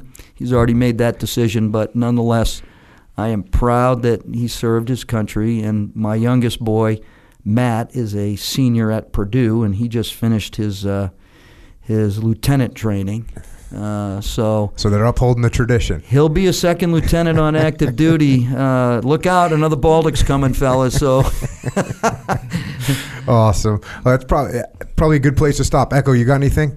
Oh yeah, real quick. Going back to the marijuana fields. Oh, and the spider geez, going deep. Yeah, mm-hmm. yeah, yeah. And you mentioned booby traps. Yes. Like what kind of booby traps are in a? Uh, the mar- no, the the the. The marijuana growers back in the day right. would put booby traps around their marijuana fields so people wouldn't sneak in and steal mm-hmm. their, their everything. Grow. Like, like what kind of booby trap? So you would get the booby trap where you came across it, and it would be just a it would it would kick off like um like a uh, a ditch of uh, like napalm. Fire would come up. Also like violent bo- booby traps. Bombs.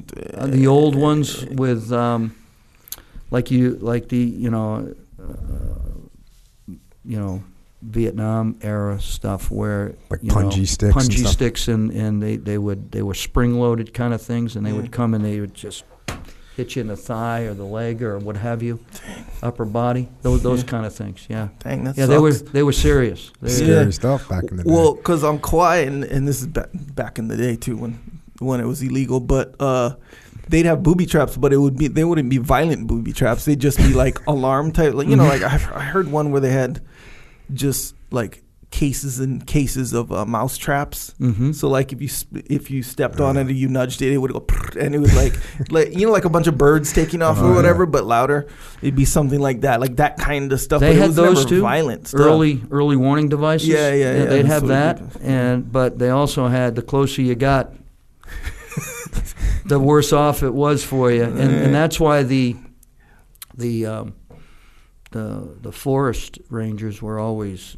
You know, they were very appreciative of us going in there because we take it very slow, and mm-hmm. you know, our guys were trained very mm-hmm. trained very well, and we had, you know, we had some technology to help us out as well. So, uh, but yeah, it was there. It was ugly, and we're lucky that we didn't set any of them off. That yes, we were sir. able to yes, either go around them or you know um, neutralize them mm. different way with, you know, old-fashioned way with. Uh, With the um, the rope and the oh grappling hook, grappling yeah, hooks, yeah, pull them go. out and watch what happens. Yeah. Wow, that was a good show. Glad we weren't around that. So, right on. Yeah, General. Any closing thoughts? Well, I think the only closing thought that I would have, and since this is you know you focus on leadership a lot, is um, I'd just like to let everybody know that. Um, Throughout all this, I realized that I was an imperfect leader, and that as long as I remembered really three things, and that is to remain humble, thankful, and grateful, and that I never let my ego get in the way, and I was always self-aware of my weaknesses and worked on those and let my strengths be what they are. Um, it was better off for me and everybody else around me.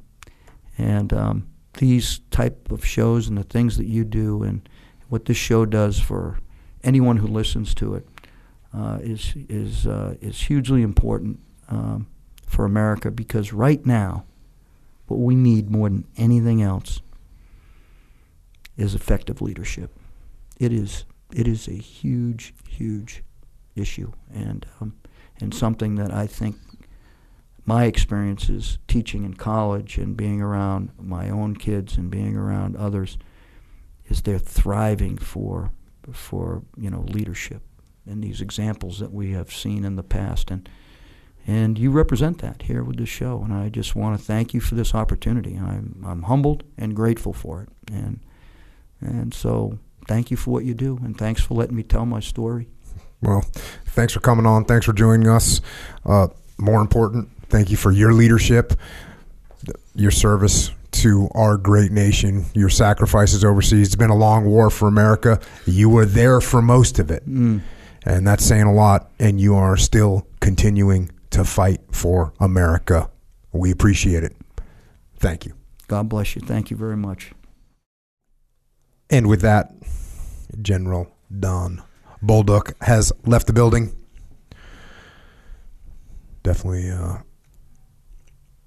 Seen a lot. Yeah. Always looking to improve. I think that's something we can definitely take away. Yeah. Maybe we can all look to improve. Maybe that's a good idea. Echo Charles. Yes, sir.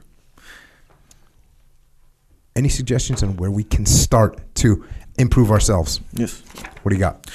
Well, he did mention how he's, he didn't say he was the oldest one, cadet.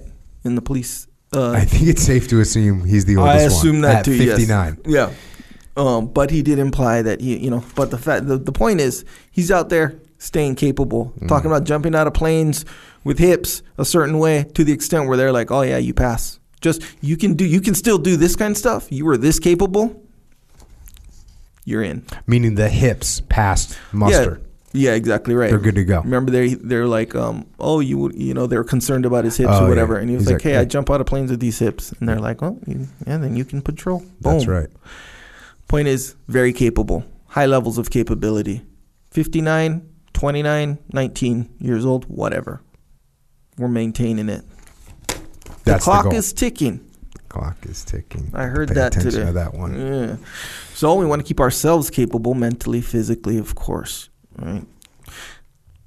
Through this path of capa- capability chasing. We're chasing capability, of course. Through this path, we're going to take some beatings, one hundred percent. Take it from me. Yeah. You do some jujitsu, you take beatings sometimes. Sometimes that neck gets squeezed. Sometimes, yes. The neck gonna get squeezed on that one. So you, you know how, like I said, hey, I, after I rolled with you that one day, and I was like, man, I like I feel like I got hit by a truck, and you're like, oh yeah, f- full body D O M S, right? Oh yeah. It's way more than full body D O M S. Psychological. So full, got some emotional D O M S as well. Emotional D O M S. On that one. Yeah, man, and that's that's real. You know, these are, that's just one of the many examples of the beatings you're going to take on this path. No problem, though. Sometimes you, you need some supplementation to help you through those beatings. In fact, you get through these beatings, that's when the capability starts to emerge. Mm-hmm. See what I'm saying? Additional levels of capability. Anyway, got some supplements for you. Going to help you, help us. So first supplement I want to talk about is a new era of energy drinks. Straight up. Like the, the old. New category. Uh, New category. The real category. New paradigm. Paradigm shift. Oh, oh yeah. One, two, three. You owe me a... Discipline go. go. Yeah. Dude. So, no sugar. It's a healthy energy drink, straight yep. up. That actually tastes good. Yeah, I saw someone someone wrote, hey, I thought Jocko didn't drink energy drinks. I heard him say he didn't drink them unless he really needed them. Well, why yeah. is that? That's true. Yeah. That's a fact. It's a fact before this came out because yeah, exactly. you weren't going to want to drink one of the... other energy you weren't gonna yeah. you don't want to drink those unless you had to. Yeah, the like, old hey, era. I've got a nineteen hour drive. Yeah. I'm fourteen hours into it. I'm fading. I need something to boost me up for the next three hours. Yeah. Okay, cool. Overdose with caffeine. Get your jitters on, but you get there. Yeah. So that's what I used to do for sure. Yeah. Now all of a sudden it's like, oh, I've got something that I can drink. It's actually healthy for me, yeah. and it gives me the benefits of energy. Yep. Right? It's a no-brainer. Yeah, it's true. So do do do I drink traditional, old-school, poisonous energy drinks? The answer is no, I don't. Yeah. I used to occasionally if I needed to. Now, don't I will never need to do that again because we have an alternative that's functional yeah. and works. So there and, you go. And tastes good too. Do you drink kombucha? No. Have you ever? Have you ever tasted it? I've probably... It might have almost touched my lips, but like, yeah. I can just smell stuff and I don't like it. Bro, that's yeah. one of them. Uh, oh, kombucha is no exception in that regard. But it tastes junk. It tastes bad. I know people, including people that I'm related to, that are so down with kombucha. I get, I get, I get Do more it. females like kombucha than males? I, I don't have those numbers. In my family, that's what I'm going off of. My family, really females are drinking kombucha. Yeah. Kombucha? What is it? Yeah, kombucha, kombucha. They're yeah. drinking it. Females, yeah. males, not drinking it. My father-in-law straight up makes it. Straight up. It's okay. Like a process. It's a thing. And then I assume he drinks it. Yes, sir, he does. Okay. But uh, in my experience, yeah, more females are into kombucha okay. than males. But that's not the point. The point is, if you ever tasted it, you're like, cool, kombucha is so healthy. Yeah. You know, it's de- detox and uh, whatever they say about kombucha. I don't know. I don't know the deal. Ain't worth it. It's healthy. We'll just say, bro, try taste it. You're like, all right, you know, I'll endure that taste for the health benefits. You see what I'm saying? But there's no reason to do that. that really. No, there's not. That's the thing. So this one, especially the mango flavor, oh, you drink that one, you're like, wait a second, tastes good and healthy and gives me energy. No, no lose situation right there. Okay, just so everybody knows the the. The mango flavor, there's no difference other than the flavor. Yes. You can't put it over here on a pedestal of well, whatever. It, it tastes the best, so, you know. In your opinion. Yes. Yeah, I think, and, you know, the consensus is still kind of being formulated because new, which is another kind of novel thing. It's new. Oh, new yeah. flavor. Yeah. So, you know, you want to look at that one? I, I always go back to Old Faithful, Jocko Palmer. Yeah, I can't I can't argue with that. It's right? Good. Yep, it's legitimate. Yes, sir. J P Donnell pointed out that Jocko Palmer tastes good whether it's like room temperature or yeah. whether it's cold. Yeah, the orange. You're, you're good or, to go. Orange is like that too, mm. for sure. So yeah, sure. get your, oh, it's called Jocko Discipline Go if you didn't know already, which, you know, most of us do know, but we I do want to kind of reiterate these things about it. Yeah, and by the way, it's available in Wawa right now, and we're working on a bunch of other convenience stores. You'll be seeing it. But everyone that's been going out to Wawa and just clearing shelves, thank you. Yeah. Because that makes the other, you're actually helping everyone in the in the nation. Yeah. You're helping everyone oh, yeah. in the nation, because other convenience stores look at Wawa and think, oh, how's it doing? Oh, they go, oh, how's it doing there? Whoa, yeah, mm-hmm. You're selling a lot of that stuff. So that means other convenience stores go, all right, we want it too. And they're saying that. So we appreciate East Coast troopers out there clearing shelves yeah. in Wawa. Yeah, it does make sense, right? If you're, a, let's say, a convenience store owner, yep. right? A guy who makes the decisions, whatever, and he's going to be like, wait, a healthy energy drink, he's going to be thinking kombucha or something like this, where it's like, cool, it's new, might not taste that good, whatever. But Wawa's over here demonstrating that, hey, brother, this thing tastes good too, yeah. you know? So they're like, oh, I get it now. Yeah. You know, they're kind of connecting the dots a little bit. That yeah. makes sense. Well, there's all this data sure that they data. collect, and, they, and it's been great. So, again, sincere appreciation to everyone that's been rolling out to, to Wawa and just getting it. Yeah.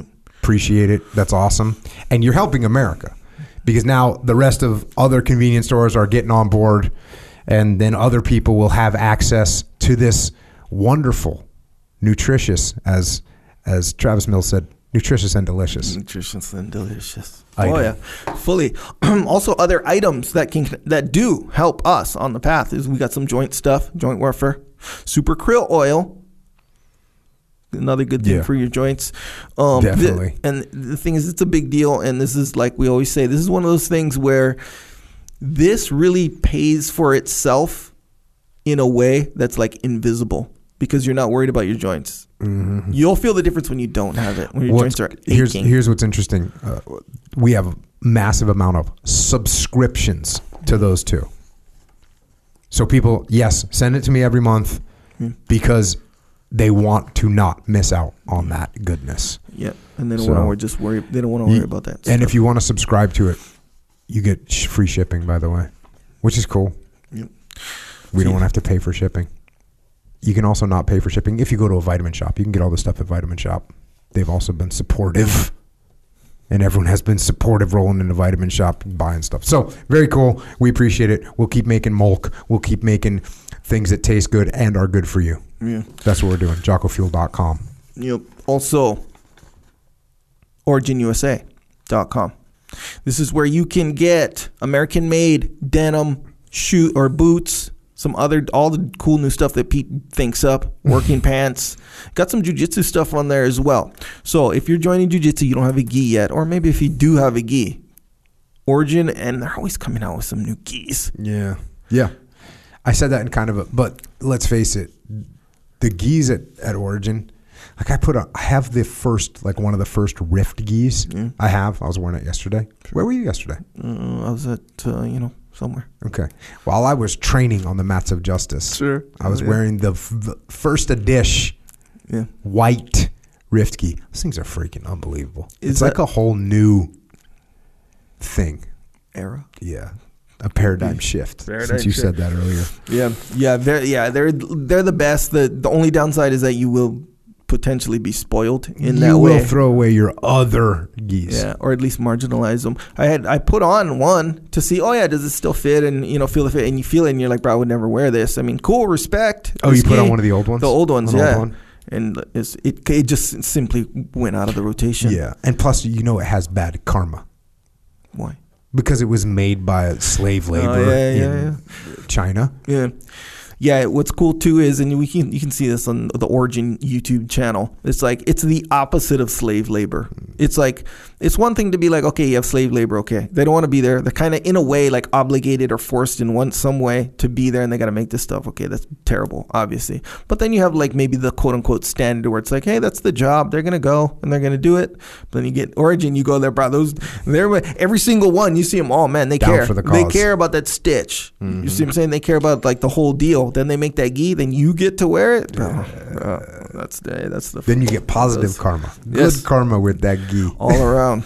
All Good around. karma with those jeans, oh, yeah. the working pants. Supporting American economy as well. That's a big part of the whole gig. Amazing. Yeah.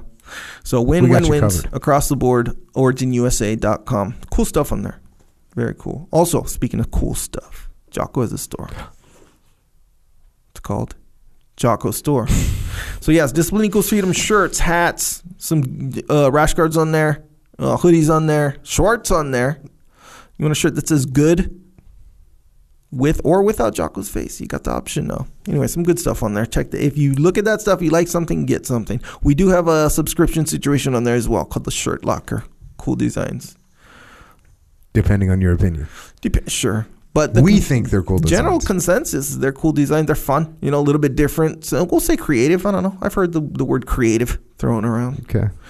Nonetheless, sure. uh, you can check those that out as well. It's all at jocko store dot com. Subscribe, subscribe to this podcast wherever you subscribe to podcasts. You can also subscribe to Unraveling, Jocko Unraveling with Daryl Cooper. We've been making some of those lately. We have the Grounded podcast, which we haven't made lately. Does it need to be revived from the ashes? Yeah, it's possible. Uh, Warrior Kid podcast. It's another one. I got a, I got a letter from yeah. like a little kid. Uh, yeah. They had one question for Uncle Jake. Yeah. When's the next Warrior Pod- Kid podcast coming out? Because I've only made, I think, thirty-seven of them or something like that. Yeah. But they're there. If you've got a kid, Warrior Kid podcast. We also have jocko underground dot com. We have a, that's a little, um, little sovereign area of the interwebs that we built to make sure that we can remain free out here. And because, look, these people doing are all kind of weird stuff with these platforms that we're on. So far, everything's been cool. It's cool. We mm. appreciate it. Mm. But contingency-wise, you can't just you can't build your house on someone else's land because they might come around and, and kick you off, right? Mm. So we made our own land. It's called jocko underground dot com. If you want to help us support that land, if you want to, if you want maybe a little room on that land, maybe you want a little plot. Yeah. We can get you one.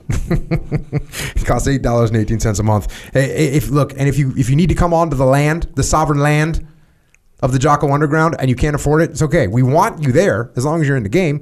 You can just email assistance at jocko underground dot com. That's we appreciate it again for real. If something goes sideways on these platforms, we're going to be there, and and as a as a appreciation, we do another little podcast. It's usually about an hour.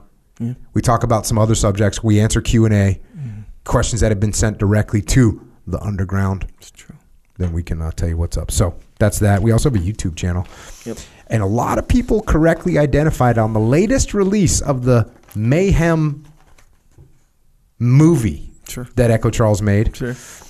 A lot of people recognized that there was a, some powerful assistant directing going on in there.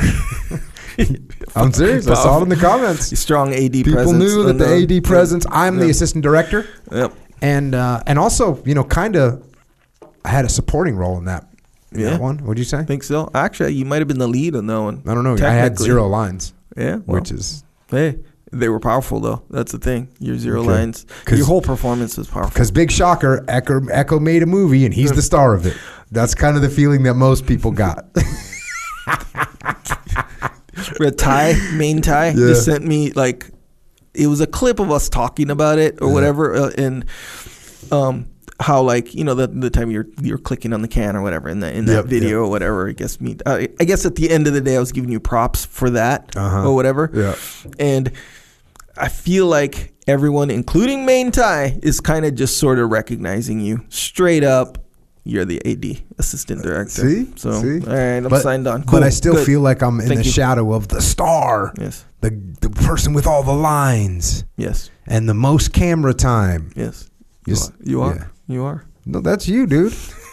Anyway, yes, our YouTube channel. We do have, uh, uh, on top of Jocko being the assistant director, we do have the video version of all this stuff. If you want to see what General Don Bolduc looks like, you can come on here.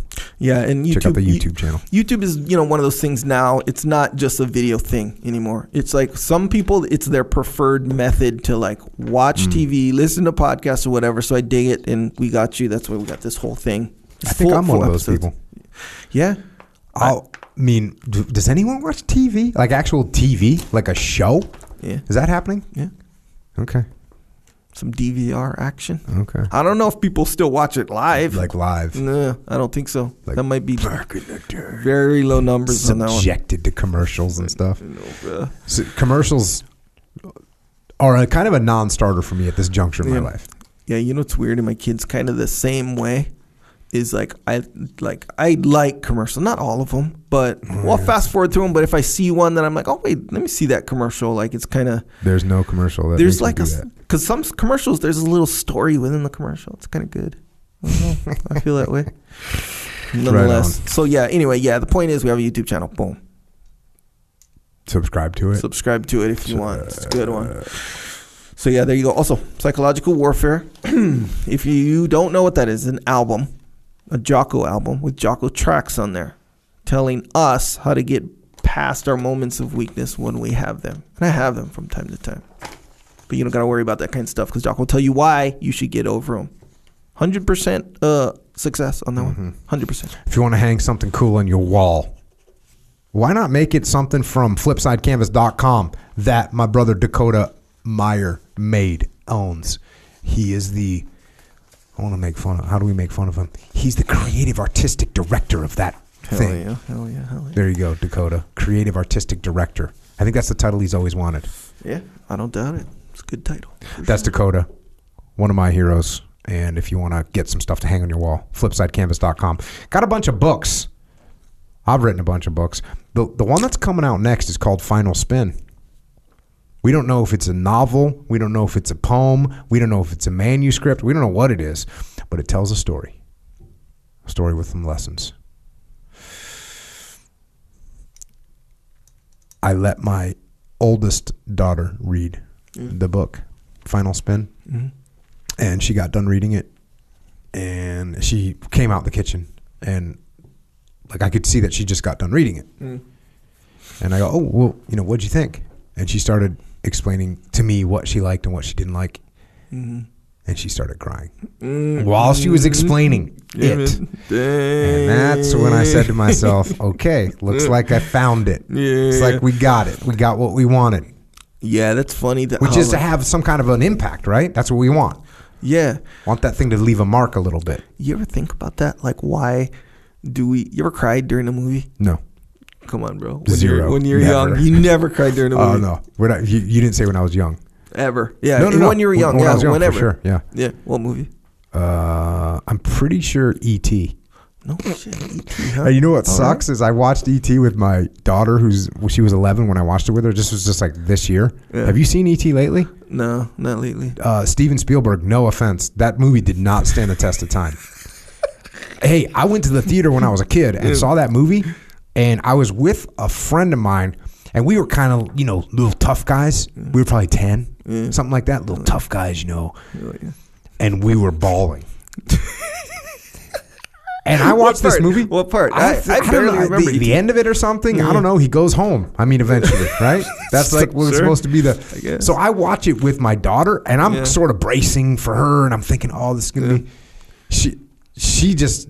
It was bad. Yeah, it didn't stand the test of time. Now, look, Jaws, as you know, I mean, Jaws is one of my favorite movies. That Steven Spielberg, good job, credit. Yeah. That stands the test of time and then some. Now, yeah. could we go back, maybe C G I some shark activity? We probably could. I guess I don't really want him to. Do you want him to? No. No, you like it old school. So keep it the way it is, bro. But you're not going to beat Quinn and Chief Brody, right? It's not yeah. happening. Yeah. I mean, who can, who's going to do better? Quinn, let's face it. So, Steven Spielberg, Jaws, stood the test of time. Good to yeah. go. Credit. Yeah. However, E T, bruh. Wait, why? Because the story or just because the special oh, the effects? Whole thing, the, whole, the whole thing. The whole thing. It was like an okay movie, but I don't like okay movies. Yeah. You know? That doesn't do it for me. They got to blow you away. Yeah, I want to get I want to get something. It takes an hour and a half to watch a movie, maybe two hours sometimes. Yeah. I'm not... And at this juncture in my life, if something's not good to go, I'm done. No time. We're yeah. not watching it. Yeah. I will leave a theater. I will leave. Yeah. I'm not watching this stupid. Or you know what I'll actually sense. do? Sleep. Dang straight like up, if, get some rest. Oh, yeah. If I'm with my wife or my kids uh, yeah, yeah. and there's a bad movie, we went and saw, okay, have you ever heard of a horror movie that's called It? Yeah, It. Yeah, yeah, yeah, yeah. So the first one came out. My kids really like that horror movie. My wife doesn't even watch one millisecond of a horror movie. The first, the when first, you say the first one. one, the first of the new ones, because It is old school. Okay, that's no, an old the school first movie. Of the new ones. These new ones, the okay. dude with the clown face and the whatever. Yeah, that's all. Pennywise. Yeah, yeah, yeah. That's always the, the story. Okay, first. So I watched the the one of them. Okay, and it was okay, but then my kids were all amped, yeah. and so we actually went to the theater to go see it. The second version or whatever. Yeah, yeah, the chapter new one. Two chapter whatever. two. Yeah. Los Dos. Whatever. We roll in there. It is so bad. I just was like, I, I, I watched maybe seven to twelve minutes of it. Maybe, yeah. m- maybe. And I was out sleeping. Caught up on some yep. sleep. Caught up on some sleep. They woke me up. I saw the last the last seven minutes of it. Yeah. It was so bad. And we all walked out of there. My kids thought it was bad too. Oh, for real thing. Yeah. Okay. Well, that makes sense. You ever, okay, this is, okay, now we're kind of deviating, but I, I don't care. You're talking about it. It's cool. I've never seen the new ones. Mm-hmm. I saw the old ones, like they're super long too. And cool, I get what they're doing and they're good. But yeah. it, the new, not chapter two, like the the first one of the new ones. Mm-hmm. So the thing, I didn't see any of them, but they they have a trailer for that. Mm-hmm. Oh, man. It's a really good trailer. They have a few of them, yeah. but it's the one where it's like, hey, um, f- there's Georgie and then the older brother. Mm. I forget the older brother's I don't know, name. I was sleeping. And he's, and he's like, hey, you'll float too. Like, hey, if you come down here, or everything floats down here is yeah. what the ghost kid says, right? Mm. Everything floats down there. I think that's what the clown said first, I guess. Anyway, so he's like, if you come down here, you'll float too. And then like this beat, this horror kind of beat, like starts picking up and he goes, you'll float too. You'll float too. It's really, really well done trailer on mm. that one. Yep. Well, it must have been better than the movie. I think so. And remember a long time ago when we were talking, you were like, oh, why did you start video or whatever? Mm-hmm. And the whole phenomenon that some some movies, actually a lot of movies, I mean, I could name a lot of movies that the trailer is, is better. better than oh, the movie. Yeah, like sure. watching the trailer provides a better like experience than watching the movie. Yeah, that's totally true. So that phenomenon is kind of what made me like want to do videos or whatever. Yeah. It. That's one of them. You have to say the T distinctly All for right, the it. it. Yes. So... Final spin. We don't really know what it is, but it will d- withdraw some emotions, some lessons learned, some thought-provoking material. Yeah. Final spin. Cool. You can pre-order it now. That way you can get the first edition. It's going to be kind of rad to have the first edition of that. Mm-hmm. I think it's going to be extra cool. Yeah. So check that out. Leadership Strategy and Tactics Field Manual. The answer to all your questions is actually in that book. Mm. Leadership questions, the answers are there. The code, the evaluation, the protocols, Discipline Equals Freedom, Field Manual, Way of the Warrior Kid one, two, three, and four, Mikey and the Dragons, About Face by Hackworth, which I wrote the foreword to, Extreme Ownership, and The Dichotomy of Leadership. I got Echelon Front, which is a leadership consultancy, and what we do is solve problems through leadership. Go to echelon front dot com for details. This is where you can find details for our live events. We have the muster, we have field training exercises, we have E F Battlefield. The next muster is in Las Vegas, October twenty-eighth and twenty-ninth. The next F T X is in September. It's September twentieth and twenty-first. And it's actually sold out. So, yeah. We sell things out. If you want to come, then go to echelon front dot com and click on events, and you can find all this stuff. We also have online training, the Extreme Ownership Academy. Go, le- leadership is a skill that you need to practice. It's a perishable skill. You don't you don't take one jiu-jitsu class, now you can kick people's asses. Yeah. You don't take one leadership book, read it, and now you're good to go. No, you actually have to train. That's why we meet, made Extreme Ownership Academy. Online leadership courses. It's a leadership gym for you to go through. We have live sessions. I'm on out there all the time answering questions. Go to extreme ownership dot com for that. Also, if you want to help service members, active and retired, their families, Gold Star families, check out Mark Lee's mom, Mama Lee. She's got a charity organization. Go to americas mighty warriors dot org if you want to donate or you want to get involved. And if you want more of my anticlimactic anecdotes or you need more of Echo's yattering yarns, you can find us on the interwebs. On Twitter, on the gram, and on that Facebook. Echo's at Echo Charles. I am at Jocko Willink. And again, General Don Bolduc can be found on Facebook, Twitter, and Instagram at Gen, G E N, Don, D O N, Bolduc, B O L D U C. So if you want to check out what he's up to or you want to support his campaign, you can also go to don bolduc dot com, D O N B O L D U C dot com. And thanks once again to General Bolduc for joining us today and for being out there from the beginning holding the line to protect our way of life, and the same goes to the rest of our servicemen and women out there right now, also holding the line to protect our way of life, and the same goes to the police, law enforcement, firefighters, paramedics, E M Ts, dispatchers, correctional officers, Border Patrol, Secret Service, and all first responders. Thank you for holding the line here at home to keep us safe. And everyone else out there, on September tenth, two thousand one, we were at peace. And the next day, September eleventh, two thousand one, we were at war. In one day, everything changed. And that's the way life can be too. Things change, things happen, people get sick, people get hurt, we lose our jobs, we lose our loved ones. Anything and everything can change in one day. And when it does,